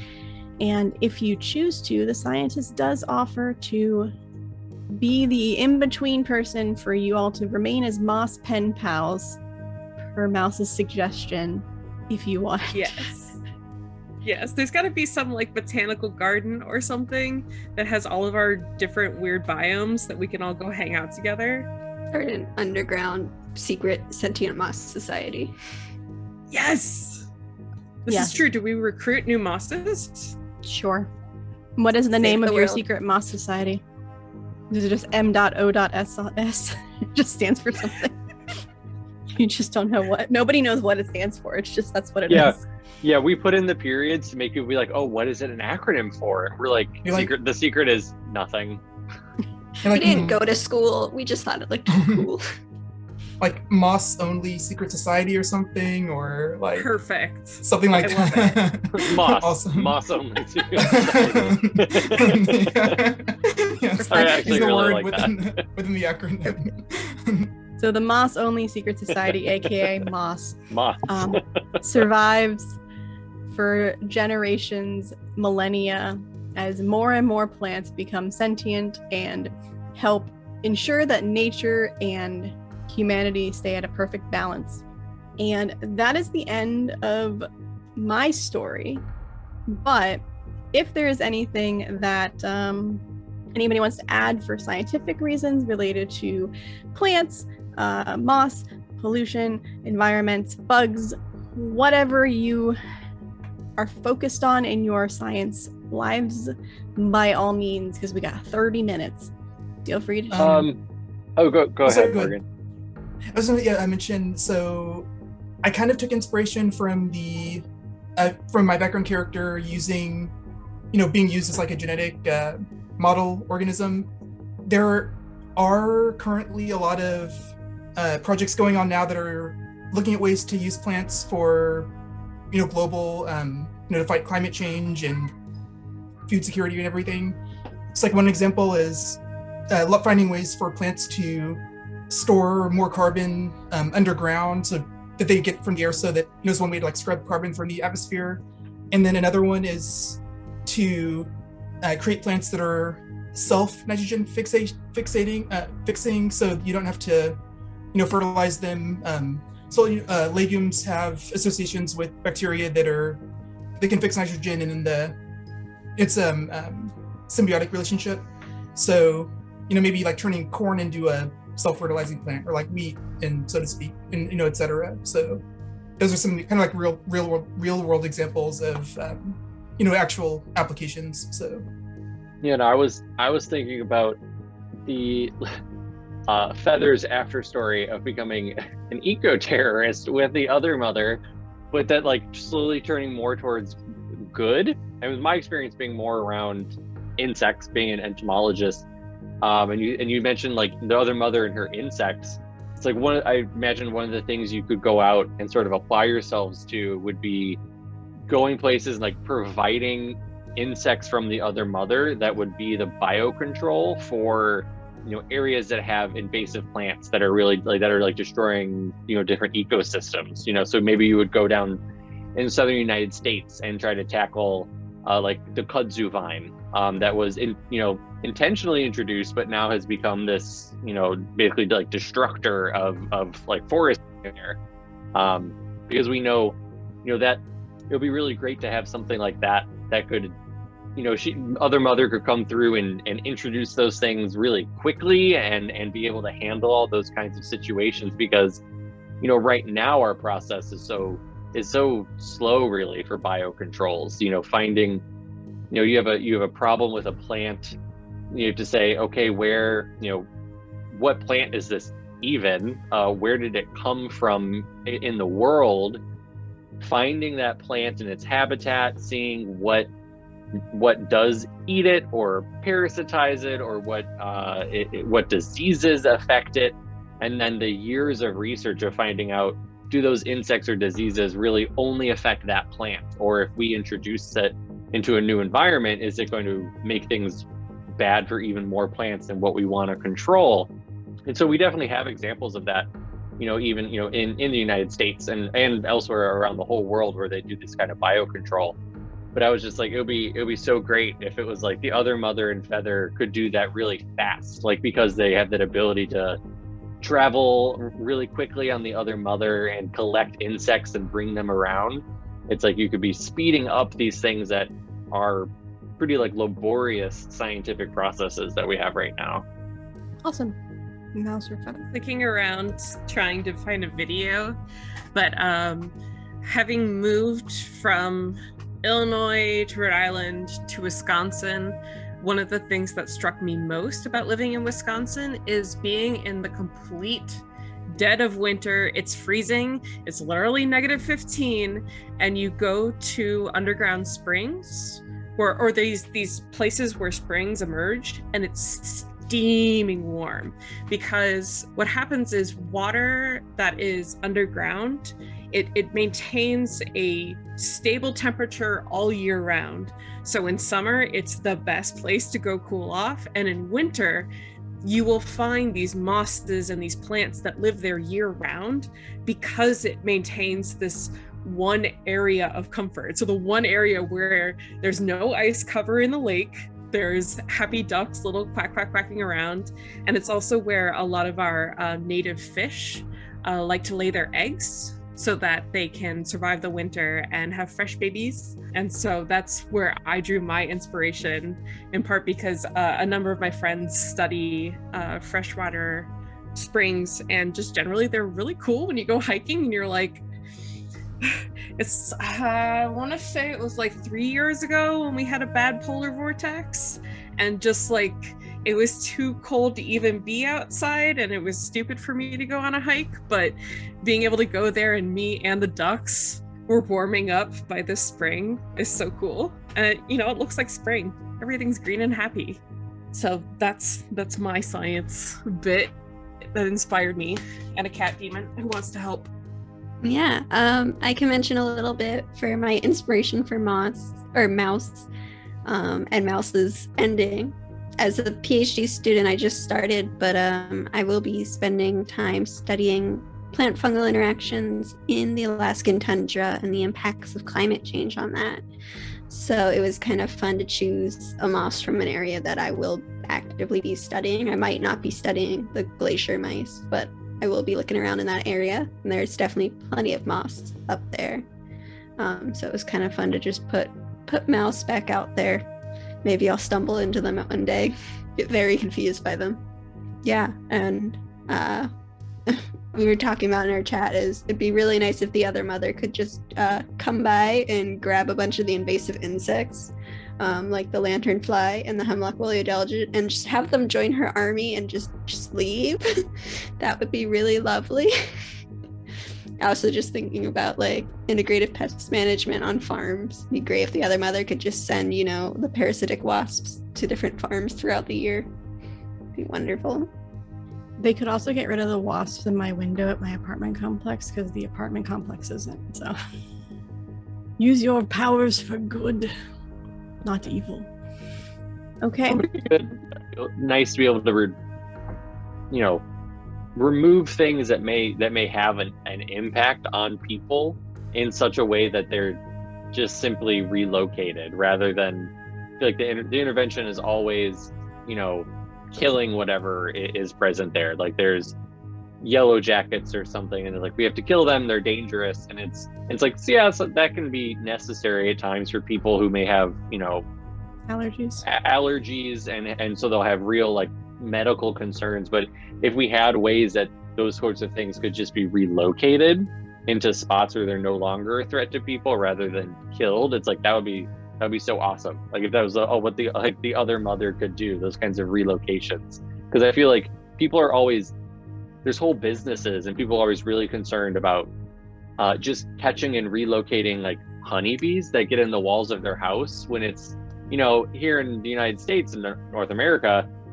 it's not an, that bee is a European bee, and it's here to be part of agriculture and was brought by colonists, uh, uh, settlers, and so, and then that doesn't extend to all of our native species. Like when you have a yellow jacket or something, no one thinks about is there a way to relocate these things rather than kill them? And it'd be great to be, you know, to have a service. Obviously, we don't have the other mother, but to have ways to to relocate those things because they do so much so many beneficial things in the environment. Um, since I don't have any allergies, I've had two yellow jacket nests around my uh, front yard all summer long, and they've never, I, have never had to basically interact, a bad interaction with them at all. And, and, since I'm not worried, like I said, about allergies, and I don't use uh, power lawn equipment that is usually what disturbs them from the vibration and the smell, that it's like I've been able to just coexist with them. Um, and I know they're hunting caterpillars in my garden to raise their young and all these things all the time. I get so many benefits from them. And it'll be great if we are able to, to maintain that more, you know, relocating things versus killing things and learning how to how to be part of the system that we're in rather than always trying to like push nature away from us. Yeah. That makes sense. Um, I know that one of the videos I like to watch for some reason, I don't even like bugs, but like I love the it's bees. I think they do wasps too, but there's like hive removals where they're like underneath floors or inside columns or in a couch in the backyard. Like it's weird random places. And then somebody comes out and comes and relocates them and shows how they do it. And they show them just handling them without getting stung or without being hurt at all because they're just calm and have to use um, they just use like natural ways to calm them down further if necessary if they're agitated. And I, I always thought that was really cool when somebody just like moves them instead of killing them. And i think a lot of them are bees and like honeycomb and stuff like that but i don't i'm sure that they have some that are wasps too um, because i'm pretty sure that if someone wants to relocate bees they're also going to be willing to protect other species of anim- of insects too. I don't know. I wish that was true. I wish yeah, that was true. Yeah, that's. If only I've, we could transfer the adoration of honeybees even yeah. to bumblebees. And yeah. it's like bumblebee people are, um, at least my my experience as a science communicator is that um, bumblebee people have it easiest of the North American bees people because they're so charismatic. Yeah. Um, but convincing people to save like weird ugly bees is uh it's tough business. And people aren't necessarily receptive. But um at a mammal scale basically the same conversation. Do we kill it or do we remove it? Both illinois and wisconsin right now are dealing with this question. Wisconsin has a wolf hunt and illinois has a bobcat hunt where if um, because people are uncomfortable with these animals a compromise to keeping them in the state is all right they're allowed in the state but you need to give us the right to kill x many every year to regulate them. And reliably the numbers that you can safely take are more than the population can put up with and it's we just need the other mother to be like hey can we just be chill? I'll take them over here and they won't if you keep your pets inside, everything's gonna be fine. You don't need to kill them. Imagine having the other mother to help find cryptic insect species. Be great. Just get around and ask the insects all the questions and figure it all out. I just know, like, especially with native bees, it can be really hard to find them and really hard to study them. So that'd be lovely. Okay, no, seriously. Yeah, right now I'm trying. right? It's like right now I'm working on a case where we're pretty sure that uh, the federally endangered rusty patch bumblebee is bedding down in a prairie that is going to be destroyed. But because we technically can't prove it, because you'd have to dig up the prairie to find the bumblebee queens, they're probably going to bulldoze it. So um, if the other brother could just like hit me up and uh, we could chat and ask the bees, that would be awesome. We need like a metal detector, but a bee detector. They just like apparently. Just... Apparently, there are dogs that can be trained to do that. Oh yeah, dogs can be trained to sniff out like anything. I mean, we, we have one in, in Pennsylvania now that sniffs out spotted lanternfly. So when they're like searching for it or like they need to inspect rail cars or whatever, it's like moving between counties that are under quarantine. Like they they have dogs being trained to detect all those kinds of things now. So it's yeah, you you think you you definitely could. That would be awesome. I'm impressed that they have dogs that are trained to tell when your sugar is high. Yeah. I'm Mhm. like I'm just like Yeah, so just- how? There's a disease of uh, orange trees out in California, Florida, Texas that dogs can actually like detect the diseased trees with the like 90% efficacy rate. Like it's like really amazing. I, it's like almost like a magical uh, beings. it's amazing. Yeah. Dogs can also be trained to sniff out truffles, which is fun. Well, on that note, why doesn't uh well, well before we have everybody re say where they can be found and all of that jazz, we did play the game called Mossy Mechanic uh, by Cinta Pasadas. This is the fourth edition of a Planted Tea RPG. Um, it is an itch.io game. You can look up Mossy Mechanics or I Cheryl can there it is. Cheryl provided the link in the description. So go give them a check out if you enjoyed it. Um, there were a few things that we tweaked along the way, but overall the the basis of the characters all stayed the same in using that system. So it was a very fun system, and it's only four dollars. So support an indie TTRPG creator today, especially since Free RPG Day was yesterday, so or the other day. And it's literally only one sheet, which is always a good selling point. Yeah, it's um, one sheet for the player and one sheet for the sheet, the, two the GM. Yeah, nice and simple. There's no like and, and and and just like Nikki said, like easy to tweak to make things work for how you're playing. Yep. Also, And all who doesn't want to be Moss? D6. yep, all you need is a d6, some paper, and maybe some crayons if you want to color yourself in. Make your own moss picture. All right. It's a green. Yes. I'll just green. Just scribble green. Done. Green blob. All right, let's go around and say where we can find each other. Uh, why don't we start? We uh, we'll go backwards. I think uh, Franklin, aka Morgan. this was so fun. I thank you for having me on. And like, I'm always down for TRPGs, so uh, this is a. I had a really good time, and uh, if this happens again, like that'd be awesome. So you can find me um, on Twitter at the Morgan Trail, so like the the Oregon Trail, but with Morgan in there. And um, yeah, if you guys are ever, if anyone's in uh, New York City, I am um, doing uh, science out here, so you know, uh, maybe like a meetup or something at some point would be awesome. So. Um, Mouse, aka Ilana. Yeah. Uh, once again, I'm Ilana. My Twitter is at Ilana underscore Tzipora. I'm sorry, Hebrew names can be confusing to spell. Um, but uh, yeah, and you can also find me on my podcast, Queerly Natural, on all the socials. And yeah, this was a lot of fun to do. Thanks. Feather, aka Liz. Okay, all this was super fun and delightful. Um, you can find me on Twitter at chase under slash prairie or on Instagram because I'm difficult at chase dash prairie. one platform allows one, one the other, whatever. Um, and you can find all the artwork I do and all the um, environmental outreach and all that fun stuff on those places. And otherwise, I'm in Wisconsin and Illinois. Come say hi. Touch a prairie. Ryan, Uh, I can be Hi. found. aka Uh, Lycos. yeah, uh, I'm on Twitter. Uh, I'm Entemnine, uh, which is a old, old like German declension word that is sort of at the root of the word entomology, uh, which is where that comes from. Um, that's down in the reference section below uh, in the Nature Check uh, Twitch channel that you're watching right now. I also play uh, in our ARDA campaign, like I said, which is our repeating long-term D&D science campaign. In just a little while, uh, at seven o'clock Eastern, we'll be playing our 50th episode of ARDA.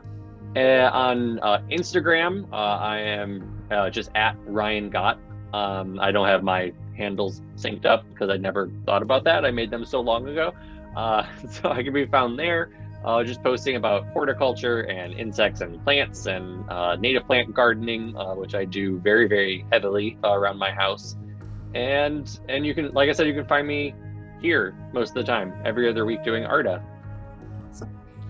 And um, my name is Nikki. I was your plant master for the day. I am a pro GM, evidently, um, and get paid to do this sometimes off offline. So that's cool. That's a new thing. Um, you can also find me over at Beholder to No One on Twitter, which you can find uh, my almost two year old podcast, which has three shows uh, discussions, one shots, and an actual play. We've finished the we finished Behold Clearlight, which was a 26 episode series where we were in a mist surrounded world. That monsters did exist and they were terrifying, but whether or not we survive, you have to listen to find out. And now we just started, we are on episode three officially of a new show called The Morning Blues, which is an Eberron based game that's heavily inspired by Cowboy Bebop. So I'm enjoying the heck out of that. And I also, in the future, will have two new podcasts. One is called Dice Before Dawn, um, Phoenix by Night, which will be a Vampire the Masquerade game where I will be playing a Nosferatu. And then in another podcast, Sound Control RPG, I will be playing Radio Signal, which is a Savage World sci fi game. And once that show is over, we will be switching to a Teens in Space game that I will be running. Also, you can find me on Awfully Queer Heroes. Recently, we finished a 13 episode series that I DM'd for Uncaged Anthology, which is using female monsters, but not necessarily the, being the bad guys, which I absolutely love. There's over a hundred different stories you can use where there are femme-based monsters from the D&D 5th edition manual that are trying to help actually, and they're just misunderstood. And we are now starting on November 1st, officially releasing The Fall of Waterdeep, which I'm a player in. Lastly, I am in 2000 Tales every Friday at 9 p.m. Eastern. You can find me. Uh, we just finished a four part series that I DM'd while they were on hiatus, but we are going back to our Monster of the Week game where I play a 90s goth grunge, once ghost, now demon character named Karen. and doesn't understand the joke about Karens because she died in the 90s, but it is a lot of fun. I do a lot. So if you ever need me for editing or anything, you can find me on Beholder to No One. Cool. Thanks for letting me DM for you guys. This is fun. Thank Thanks you, for Nikki. DMing. Or G garden mastering, I guess. Yes, GMing. Sure. and now I hand it back to Cheryl. Yeah, and see if you you take a peek into the TRPG space anywhere online, you'll find Nikki. Um, but I am so grateful to Nikki and Allie and Andrew for guest DMing or GMing, garden mastering for us today. Um, and thank you so much to all the players. Y'all were amazing, and I loved this one shot. It gave me like brave little toaster vibes, which I thought was super cute, and I loved it. Um, so we are gonna go on like a 30 minute break so Ryan and I can have dinner. And then we're gonna play Arda, the 50th episode, which is what this whole day was leading up to. Oh my goodness. Um, the cast, the heroes are still in the desert. They're making their way out. We'll see what they get up to today. Um, but yeah, we're gonna go on that uh, break. So please go get yourselves some dinner or whatever. I don't know if anybody from the UK is still watching. Um, and we will be back at 7 p.m. Eastern. Thanks, everybody.